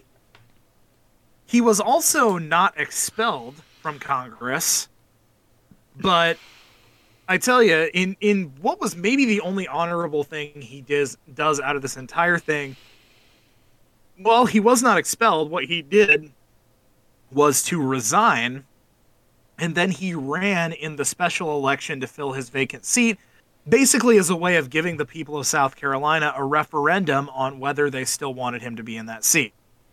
He won Well, it's too once bad. again. Nowadays, God damn it. those who suffer from being from South Carolina can live full, happy lives with medical intervention. But this is 1856, and the great people of South Carolina reelected Preston Brooks. Oh, Some boy. poetic justice here, as Brooks did not actually get to serve this term because right before uh, the term was supposed to start, he caught a wicked bout of the croup and died. now, I You- feel you love like you love to see it. Right. we need to do an entire episode sometime seriously on old timey diseases. Yeah, the croups because really. really fun. Yeah, I gotta ask. I've never heard of croup. It's like a it's a lung thing. It's it's basically like really bad bronchitis, I think. Um yeah, again, I I'm not sure exactly what what it is or the mechanics of it because nobody's had it in a hundred years. um so I guess that brings me to my big question since Preston Brooks is all dead and shit by this point. Um and you can apply this to any job you've ever had, not just the one you're at now. But if you were to be publicly beaten by a coworker for something you did at work, if you pushed somebody so far that they publicly beat the bejesus out of you at work, what do you think it would be for? It's just a little bit tougher since I just started a new job. Um, so I'll base this more on on uh, the people I used to work with. Um, I would catch shit sometimes for, and this was the weirdest thing, uh, heating up breakfasts that smelled really really good, and making everybody hungry. And um, so yeah, I think one one morning I would come in with just um, I'd finally I, I find the holy grail of breakfast smells and heat it up and make everyone so hungry that they uh, they just disembowel me right out in the hallway. so like you find a perfect balance of like bacon, eggs, Easy potatoes. pancakes, Oh, Hash there's browns. a there's a there's a blueberry muffin in there. sausage. Yeah, there's a blueberry. muffin. Ah, now I want Just find a tray of the perfect balance of the greatest breakfast of all time. Yeah, I yeah, Yeah. that that's a classic. We've got an um, one of my coworkers who is one of the nicest ladies I've ever met in my life, but she has a habit of getting these frozen lunches, and I I keep forgetting to ask her where she gets them, but they smell incredible. Yeah. And I typically don't get to eat lunch until a little later in the afternoon, so she'll eat one of those about quarter to noon, and I'm sitting in my office going, God damn it. I'm going to eat this fucking stack of papers in front of me if I don't get some food in me soon, but I've still got another 45 minutes worth of shit to do. So so here's here's what's gonna happen for me. Um I consider this podcast to be work, not in the sense that it's like it's like laborious, but like I put research into it, I put effort into it. I consider it kind of like almost like a part-time gig kind of thing. Mm-hmm. Uh, and I make a lot of really shitty jokes mm-hmm. on this podcast, and I know what's going to happen. It might not be next week, it might not be in ten weeks, but it's going to happen, and I'm, I'm calling the shot now. Is we're gonna get to record one night and Cody's gonna. Oh yeah, and Alex couldn't make it. He, has got this thing. It's just gonna be a, a, a, Jack, John, and Cody episode. And okay, and we're gonna get through, and we're gonna get about ten minutes in, and then there'll be a knock at my door, and I'll and I'll quickly get up, and it'll be Alex. Alex will be surprisingly here in Indianapolis. Uh, with my microphone still on, Alex is going to beat the shit out of me and then post the episode the next day. for the for the watch. That's, right, bitch. I'm, jo- like, I'm Jon Snow Alex, in your ass, bitch he's gonna be like smashing my head on my desk and like you deserve this and be like I know and then and then Cody's just like narrating it in the background in his best call by call voice. and then and then the episode gets posted and then I will have deserved it um, and it'll be our most successful episode of all time. It would it yeah. would be the most listened to, um, certainly. well, they'd have to play it in court like five yeah, times. right, exactly. Yeah. Oh my god. Enough. Good answers. Good answers. I don't I don't know what it would be for me. For one thing, I'm like the biggest person that works in my office, so also I tend to like cuz my I mean my work takes me like I am in my office for about 3 4 hours a day total. The rest of the time I'm I'm out doing stuff. So I tend to not annoy people that badly just because I'm not in the building that often. Yeah. So I don't know what it would be for me. I'm sure it would be something pun related. I'm just imagining you like you're, you're calling a game live, and you you see a call so incredulous that you get up and like get in a referee's face. You're, you're an impartial like spectator, but it's a call so bad that you get up and you fight a referee in public. Yeah, yeah I, I I could see that happening actually. Well, yeah. Um, All right. Great, great uh, retelling of one of the more infamous uh, events in American history. And uh, actually, I think I, I maybe thought of a better one for for why I might get publicly beaten. I'd be filling in for my friend Kate on Lunch with the Legends, and in tribute to the passing of the great Meatloaf, I'd try and play the entire Bat Out of Hell album back to back. and by the fifth tempo change of the third song or so, someone would come in and just start whacking me with something to make me stop. Yeah. R.I.P. Meatloaf. Yeah, R.I.P. Meatloaf. Yes. Um, and also shout out to Weber Grill for the amazing meatloaf recipe. Hi. Um, yeah, and as uh, as you mentioned, um, last story, very shameful moment for South Carolina in particular. They would not redeem themselves uh, until many years later in 2019 when uh, Dabo Swinney and the boys uh, took down Alabama. So, um, fair enough. Fair enough. All right, so that brings me to me, and um, man, I mean, I know that I've hyped up topics before. But my guy this week may truly be the biggest gold mine yet that I've found. I was so damn mad when I heard you were doing this one this week because this guy's been on my list forever. But yeah, my, as long as it gets covered. My guy, uh, Lord Timothy Dexter, um, a highly eccentric businessman from er, uh, early days of America, New England, um, I'll preface this by saying that a few weeks ago, when I talked about Giuseppe Zangara, um, I compared him to Scrappy Doo. Lord Timothy Dexter is definitely a cartoon character. I think there are a few dynamics that work. Um, close one I can think to, he's the real life SpongeBob. oh um, God. And oh no! I, I will add an addendum. He's that doesn't mean he's great. He's he's definitely one of these where the way that, as you'll see, that he continues to fuck with and and brutally own the high society of New England to this point, to be the SpongeBob to their Squidward, the the Homer Simpson to their Frank Grimes, that all is really fun. He is a dick in some other respects, namely his personal life, but um, we'll get to all this. But yeah, he I, I think he's the real life SpongeBob of anything. I mean, how his business dealings play out it's going to remind you of a lot of different cartoon plots that you've seen.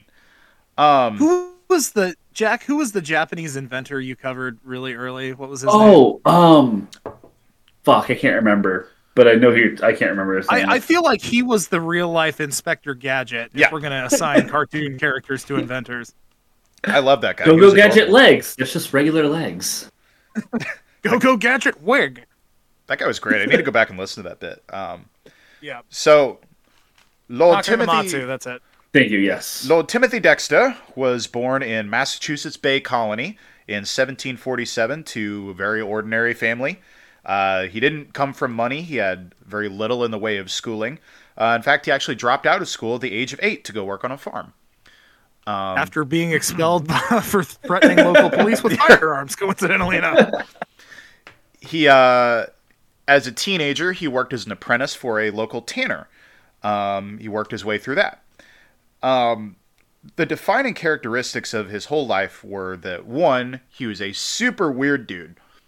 Two he loves get rich quick schemes. Loves them um, arguably depending on who you ask historians kind of have some different interpretations on this. You could argue the first of which came in 1769 uh, shortly before the American Revolution, when he marries a woman with the very sexy name of Elizabeth Frothingham. Fuck. Oh God, Unpleasant. that's like I could have gone Oh the my rest of my life without hearing that name. that's like a name from a satirical novel set in Victorian time. That's like something John Barth would have written about. That's like- a James Bond name for an ugly woman.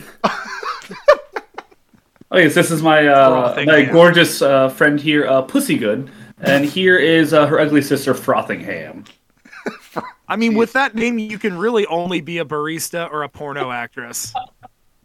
Oh, So, you know, historians differ a little bit on where exactly he was coming from with this. Um, you know, how much he really loved Liz.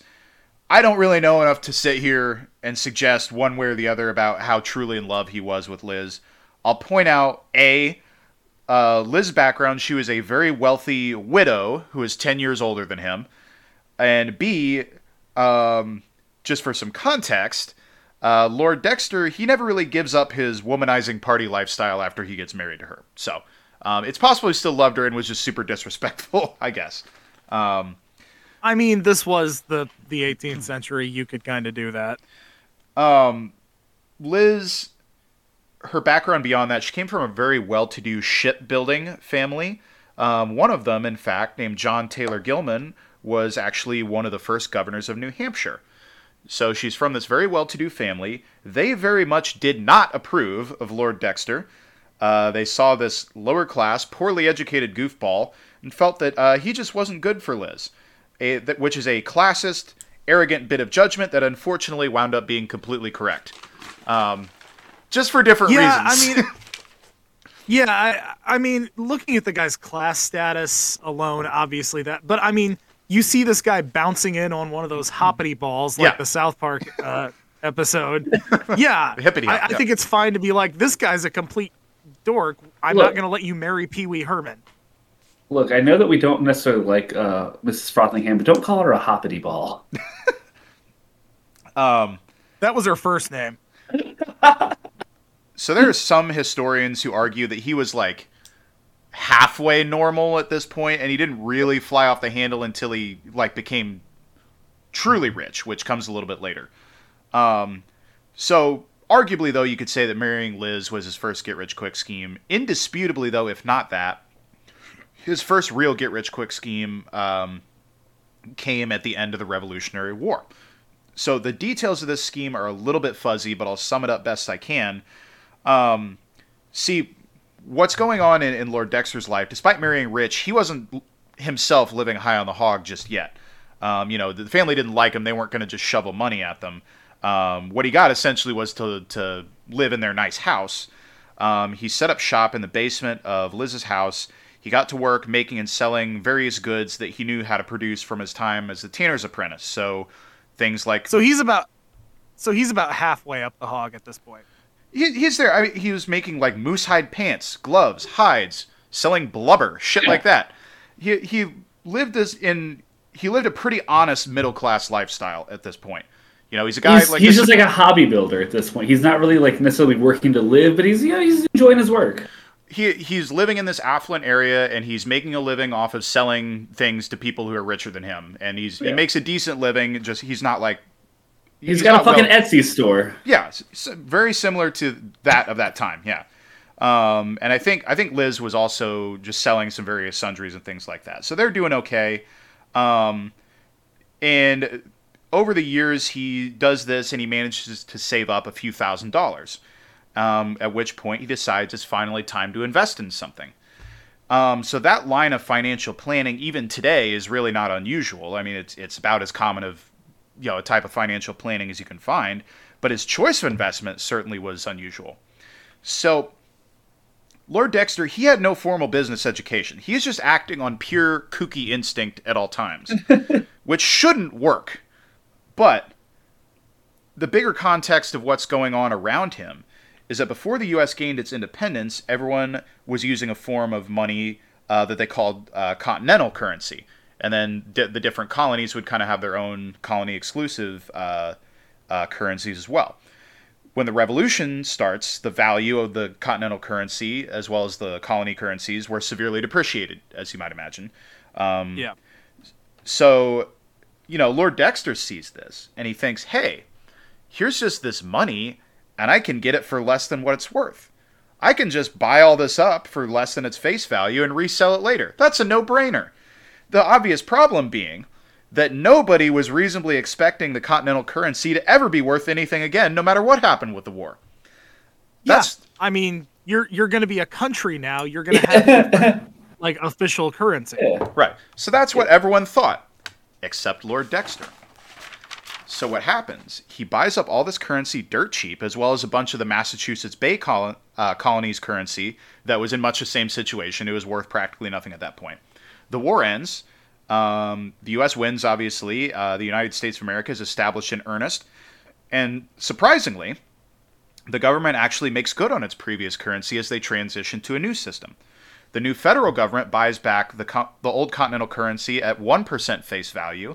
And even better, Massachusetts, now a state, buys back its previous colonial currency at fucking par, at face value. He just gets wow. to trade it in. And, but even the, even the continental currency, he bought it at so cheap that even trading it all back at 1%, he makes a fortune off of this plan. What a fucking legend. So he is now he'd acquired so much of this stuff while everyone was laughing at him the whole time for basically nothing. Yeah, he turned it around, he made a ton of money. He he genuinely now is rich. Yeah. Um so with that money, he makes his next investment which was uh, two ships made by Liz's family. He wants to become an international trader of goods. This is where shit really pops off. So Yeah. I He's think got the shit worst- money. I think the worst thing that can happen to you as a guy who's getting into ri- get rich quick schemes is the first one works Yeah. because most of them don't. But now you've got a taste. It's like a gambler. It's like It's a heroin big the first high. time. Yeah, it's it's like hitting big the first time you play uh, blackjack or roulette or something like that. You're going to be chasing that for the rest of your life, and it's usually not going to go that well. Oh no. Well, especially when it's a guy like Lord Dexter who, you know, this really wasn't an educated guess. It was just a guess. He was just acting on Yeah. a weird instinct and it worked. So he's in a He pretty like if- precarious spot. He was like, if I buy more money, I have more money. Fuck, I'm rich. And then it actually worked. So because Lord Dexter's masterstroke it did not earn him at it did not at all earn him the respect of the New New England business community. I mean, they still are looking down on this guy uh, as someone who just got lucky once, but otherwise is a total putz. You know, they saw him as an uneducated yokel who got really lucky once, the exact type of guy that stuffy New England businessmen hate the most. Um, they want to, they don't just look down on him, they want him gone. They want to bankrupt him ASAP. And they are just conniving enough to try and do it. And they figure, and I mean, they have good reason to think this, that he's dumb enough that they can talk him into doing just about anything and that that would take care of it. They wind up being partially right. Um, he is dumb enough that they can talk him into just about anything, but they're wrong about what effect that it has. So the first thing that happens is that Lord Dexter's rivals advise him to acquire a bunch of these bed warmers that they had around in New England and ship them off uh, to resell in the West Indies, or as we know them today, the Caribbean. So, you know, Cuba, Dominican Republic, Puerto Rico, places that decidedly do not need bed warmers. It is quite warm enough. Lord Dexter, though, he doesn't know shit about shit. So he says, hell, that sounds like a good idea, and he does it. So, something of note about these bed warmers, and I wasn't able to find exactly what they look like, but apparently a quality of them just based on their shape and design, you can just kind of like flip them around and you could use them as a really big ladle. And why that's so important for this is that the West Indies at this point was where a lot of molasses was produced. So Lord Dexter's crew arrives in the West Indies. The molasses makers are like, hey, those are really big ladles. We could really use these. They buy all of them. Lord Dexter has now turned another big profit. Imagine being that group of society douchebags after that happens. It's Like the- there is literally steam coming out of their ears at this point. It's the fucking Bugs Bunny sketch where the dude's playing him in poker for all the gold coins. He's like, I don't know if I've got any good numbers. I got a pair of ones and another pair of ones. Do I win? Now, we are only those scratching the surface of this. His next step, he's so encouraged by his success with this, um, he decides to follow whatever strange Lord Dexter logic exists in his head, and he ships off a bunch of wool mittens to the West Indies this time. So the locals, they don't have any use for them, but a crew of Asian merchants just happen to be in town. They see the mittens, they say, hey, we have trade routes in Siberia. We could buy these from you and take them up there to resell on our way. So they do, and again, Lord Dexter has made a big profit. At this point, the business community in New England is just dumbfounded by this man. They're doing the Jesse Pinkman he can't keep getting away with it thing. He's And- like fucking. Oh my he's, God. He's like the wor- He's like the stupid King Midas.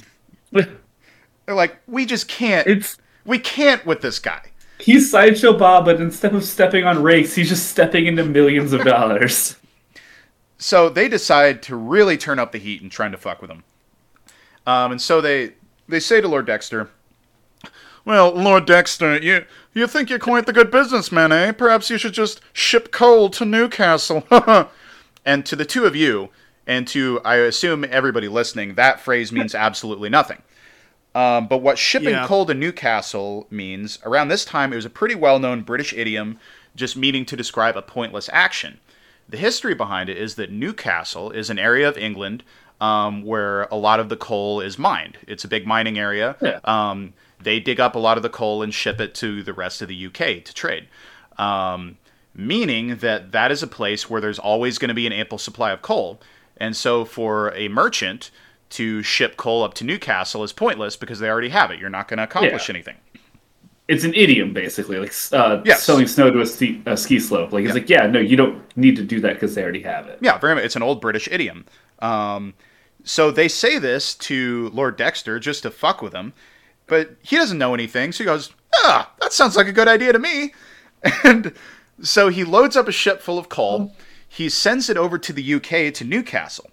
When the coal arrives, it just so happens that miners are on strike in Newcastle Oh, damn it! meaning that this was one of the only times ever that there was a low supply of coal in Newcastle. So locals they bought all of it at a, like a higher markup. He turns a huge profit. he has done something God. that there is an idiom for being impossible. Oh fuck. The, the practical jokers the next thing that they do is apparently not learning from the mittens thing. They they they give him a similar plan. They then tell Lord Dexter to send gloves, this time all the way across the world to another tropical area, the South Sea Islands, which now it's like Samoa, Tonga, Fiji, another very very warm tropical region where you know they just don't need warm gloves. Similar to the mittens before. They'd be like, "Oh, my tiny cow's udders are getting cold, so these are perfect." Oh no, this historic once in a century snowstorm. If only we ever had gloves. Oh fuck. um, We si- just got a shipment of big coats and pants, but our hands are freezing. So similar to what happened with the mittens before, um, the shipment arrives in the South Sea Islands um, at the same time that uh, some Portuguese traders were stopping by en route to China. They're like, "Hey, we'll take those off your hands. Why not?" And so he turns another profit. Oh my god. So I think the jokesters just give up eventually. um, but but by this point, Lord Dexter he's developing a bit of a complex where he thinks that he can do no wrong, and honestly, why wouldn't he? What evidence is there to gonna the contrary? Yeah. So what his strategy is that he eventually just starts loading up whatever shit was just lying around and shipping it off to sell someplace.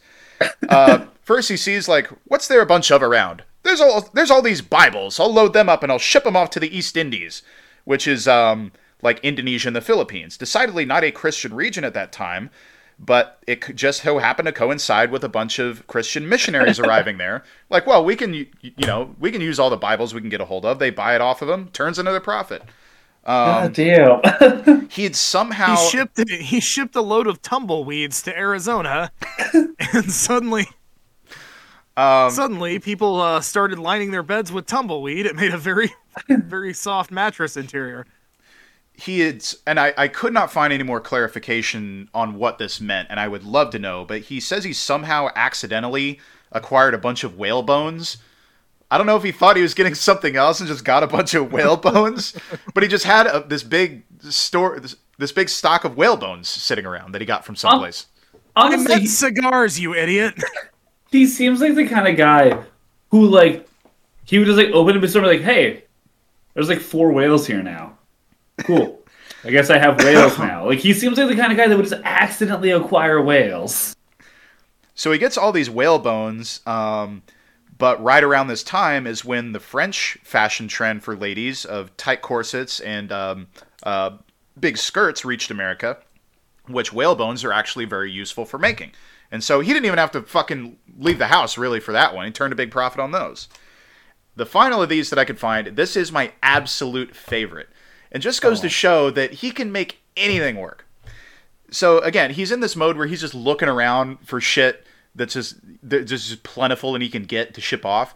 And he looks around and and being the the strange man that he is, he thinks there's an awful lot of stray cats roaming around. Oh no. I know. Charlie Kelly.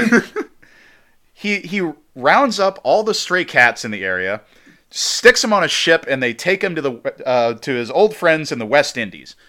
And I just can't imagine what these people think by this point. They're like, "Oh no, this is another one of Dexter's ships. He always brings us the weirdest shit, and yet we somehow always need it, and we wind up buying it off of him. This time we're putting our foot down. We're not buying anything from him. Okay, whatever he has." Aww. And so he rolls up in this ship full of cats. And they look around and they say, ah, You know, you fuckers keep showing up here from all these different countries with your ships. You're giving us a pretty bad rat problem. So you know what? Yeah, we'll buy your cats. He sells all the cats. he makes another profit because the cats were free. So I hope he I came like- back a year later with dogs and just like evolutionary cycled through all of the animals he could get. I feel like his life was just an endless cycle of him reaching down, grabbing whatever was next to him, sticking it out the window. Somebody passing by grabs it and puts 500 bucks in his hand. It, Like that's the the real work equivalent of what he's doing. You, like he's you- just offering whatever happens to be around to somebody who always just happens to need exactly that thing. you He's called like it. that that old episode of the Twilight Zone with the guy who sells the odds and ends but always knows exactly what everyone needs. yeah.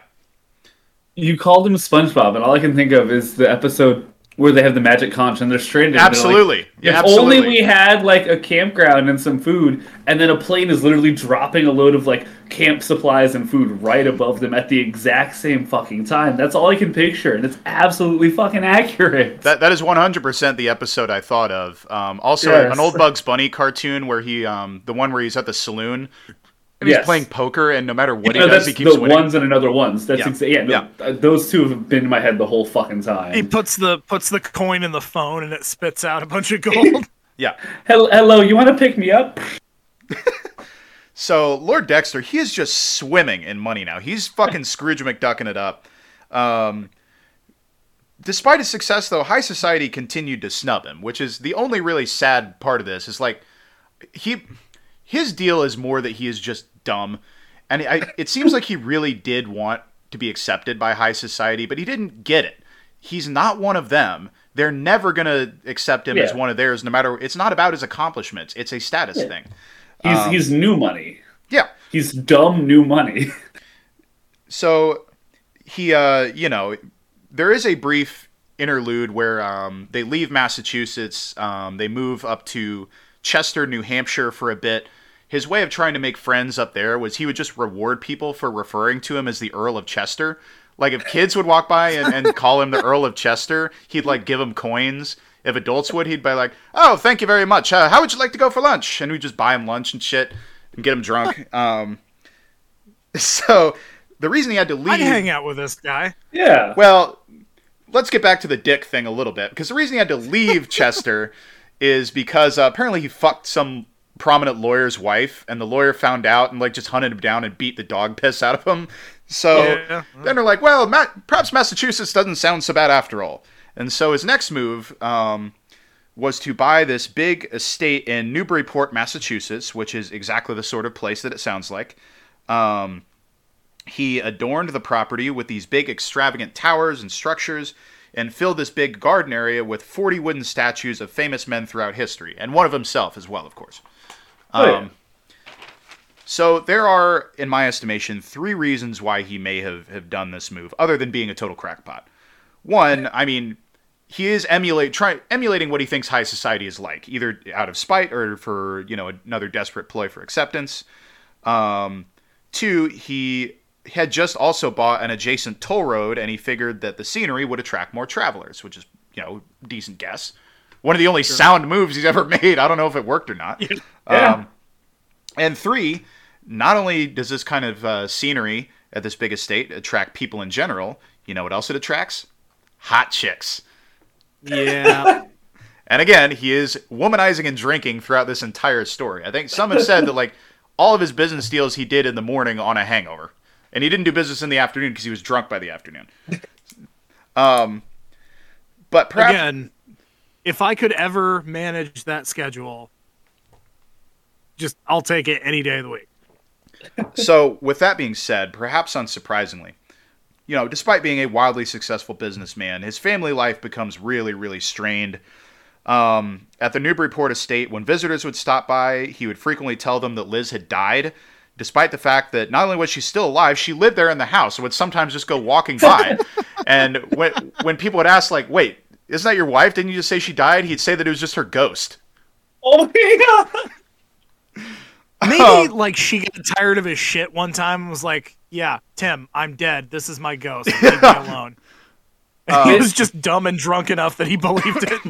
I told you I want clothes. Quit buying me tattered rags and chains. I swear to God, I'm not fucking the ghost of Christmas past. Quit doing this to me. So his wife hates him, the community hates him, he's drunk all the time, his mental health's starting to suffer a bit. So presumably one day, Lord Dexter sits down, he has an honest conversation with himself. He says, You know, Tim, you've accomplished so much, you've done just about everything that a complete nut with too much money does. That means there's only one thing left. That's right, Tim. It's time to fake your own death. But to- to be clear, though, he wasn't doing this to escape life or to actually get away. He just wanted to see how people would react. and so, so there is a story um I, I don't know if it predates this incident or not but if it doesn't i bet this was an inspiration there is a short story by nathaniel hawthorne called wakefield was made into a movie a couple years ago a pretty solid movie about a lawyer who fakes his own death basically just to see what would happen um, and it's a fascinating story. I kind of wonder if this is this is kind of a similar thing. well, his specific strategy um, first of all, he bribes his family to go along with it. Um, and then he organizes a mock wake at his estate, which 3,000 people estimated showed up. So apparently he, Oh, he knew enough people that they showed up at his wake. So I've been talking about Lord Dexter for a while now. I want to give you both a guess at how this charade ended. How was the jig up? He popped out of his coffin and did a song and dance number. Yes, Chad, I'm what's- imagining. what's your guess? I was I was gonna say he does the Futurama where Bender does a pretend funeral, and when people are mourning, he just gets up and goes louder and sadder. That second one is fairly close to the truth, but it's a, it, it's a lot. It's a lot more of a bummer than that. Unfortunately, um, it's a lot. Uh, it, it is darker than that. Um, Oh no. the jig was up when Lord uh, Dexter, in the middle of his wake, he peeks over and he notices that Liz isn't crying. And so he jumps up from his resting place. You know what he does? He fucking goes full Preston Brooks. He hits her with a cane for not being convincing enough. Oh my god. fucking psycho. Yeah. I was on his side until this moment. Yeah, this is what I'm saying. He is a dick in some respects. The way he fucks with stuffy New England business people is great. But terrible husband. terrible Yeah. husband. I think you can. I think you might be able to chalk this one up to him being nuts at this point. Yeah, he might be completely insane by now. I'm also just imagining him just like hitting a flask in like the uh, in the in the coffin. Like, oh, nobody saw that. I can get some more bourbon in real quick. I think And the- he's just hammered at his own fucking wake. I think the funniest twist would have been if it I was like pissed. Nobody go anywhere. I think the funniest bit would have been if uh, it ended like uh, um, on "It's Always Sunny," Mac and Charlie die part two, where they knew like they knew they were faking the entire time, but like they just let it go because they wanted to keep him away for a little while. Honestly, I was expecting you to say like he just like ripped ass and everyone just like looked at the coffin and he was just like, "It wasn't me." I'm just decomposing. So Natural to this to do.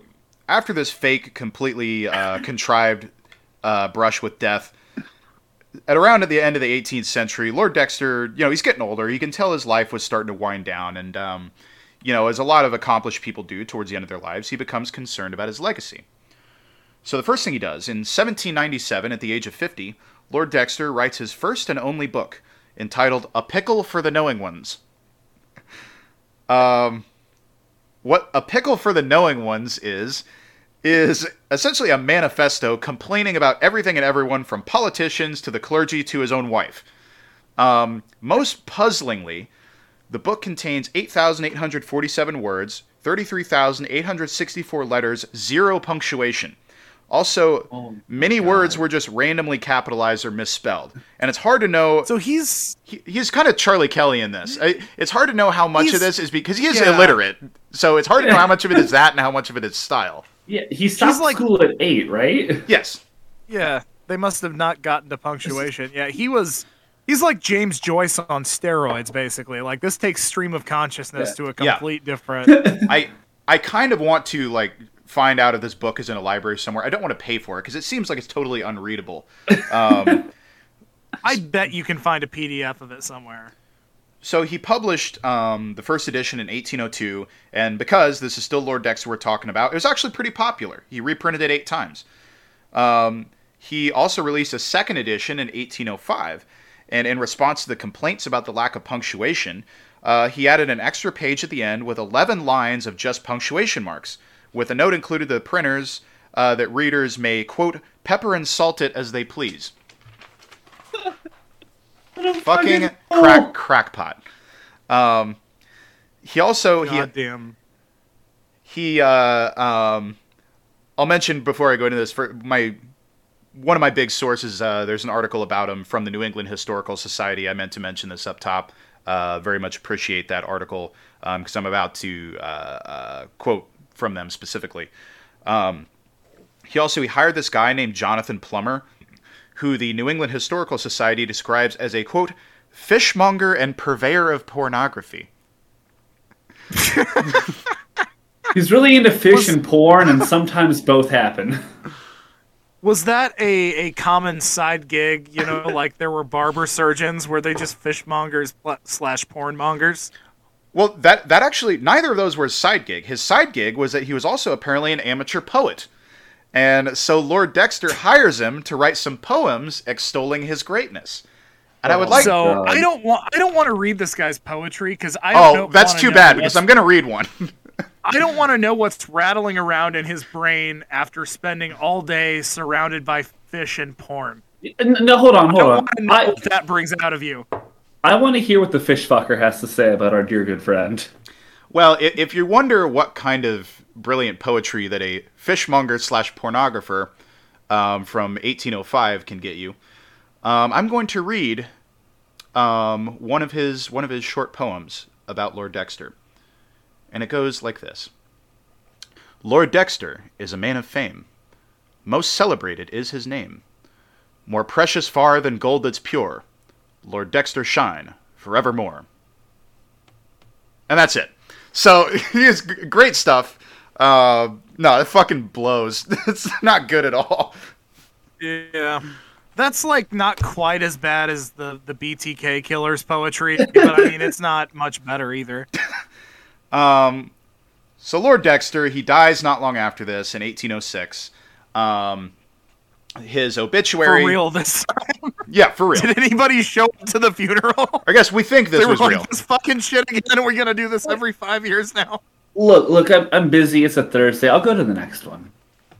Um, the obituary that was published, I'm sure, would have been much to his chagrin, focused a lot less on his greatness and a lot more on how goddamn dumb he was. Um, I'll, I'll quote from it directly. His obituary considered, quote, his intellectual endowments not being of the most exalted stamp, which in uh, 1806 is fucking just brutally owned. That is. Well, you know, i- if I were him, like my rebuttal to all this would be if I were one of his friends, I'd be like, you know what? He took every attempt you guys made to dunk on him and made more money, meanwhile pissing you off. So, who's really stupid here? yeah. It's the I I don't think it's the guy with the money. I think it's the guy whose plan backfired every time. He's the guy who, like, when you're playing Fallout, you turn Idiot Savant on and luck to 10, and you just magically, like, go through an RPG game. Yeah. Like that. So, as for what became of his estate, all of his wooden statues were destroyed by storms, but the house, uh, the house still stands today. It operated as a hotel for a while, and now it's kept up as a historical landmark. And I will just say this: if the three of us just ever happen to be in rural coastal Massachusetts, we are going. We're Oh, gonna, absolutely. We're gonna pregame Oh, yeah, it. for We're gonna we're gonna get drunk off a bunch of Sam Adams and eat a bunch of lobster, and whatever happens, happens. But we're going. Yeah. So I feel like Yeah. what we No, have to do totally down for that. is we have to get drunk and all invest money in clear Ponzi schemes. and we have to see which one of us makes it out slightly better than the others. Jack is somehow the only guy who ever really got rich and, by joining a multi-level marketing scheme. I'm just fucking selling other people's lotion at a markup fucking price, and you guys are getting wrapped up underneath me. Well, it's either going to be that or suicide by cop. So, um, so that is the wild, wild uh, story of Lord Timothy Dexter. Um, one, truly one of the great freaks that I think we'll ever cover on here. Um, Oh my inexplicable, and uh, I'll, I'll stick by what I said. I, I think a few weeks ago, Giuseppe Zangara, I likened him to Scrappy Doo. There's a few cartoon characters that fit for for Lord Dexter. I think SpongeBob is is probably the closest one. Um, He Other- other- other- so hard. other than the whole hitting his wife with a cane thing, that wasn't real cool. Yeah. But um, so SpongeBob had a dark time. so what, with that being said, since it's becoming a little bit of a running theme on the show, um, I want my big question for the two of you is which cartoon character do you think most that you most identify with? So, as hard as it is for me to admit this, because, you know, this is a tough thing to realize about oneself, but I'm big, I'm furry, I make really stupid puns that annoy everybody all the time. I am fucking Magilla Gorilla. If it makes you feel any better for you, I Oh. was going to guess Yogi Bear. I thought you were going Yogi Bear as well there. yeah, well, we do look It Would, it wouldn't be the first time you've equated more- I yourself to a bear. Yeah, I actually look more like Fred Flintstone, I think, than Yeah. any other cartoon character, but I think I, I kind of agree with you. I'm I'm kind of dumb. I kind of like kind of just happen into weird situations. Uh, my friends are more interesting than me. I think I'm Philip J. Fry. I think I'm Philip That's J. an interesting one. I could also see That's- you as that's an being I could yeah. see you as being Ren or Stimpy also. yeah, really either one. I uh I am uh, dog attached to cat dog. Uh, Laura is just sick of my shit, but I'm just too dumb to realize it. That's what you should I do mean, once I it's could sober. also- That You should go in. you should go up to Laura and say, "Baby, have I ever told you that you were that uh, uh, the two of us uh, remind me of Cat Dog?" I'll, I'll see how that plays. I'll comp your hotel. so hotel I could also another yeah for a for a night. Yeah, for um for you another one just between the amount of food that you eat and your general build. I could see you as Shaggy from Yeah. Scooby Doo. I, I, I could definitely see a good Shaggy.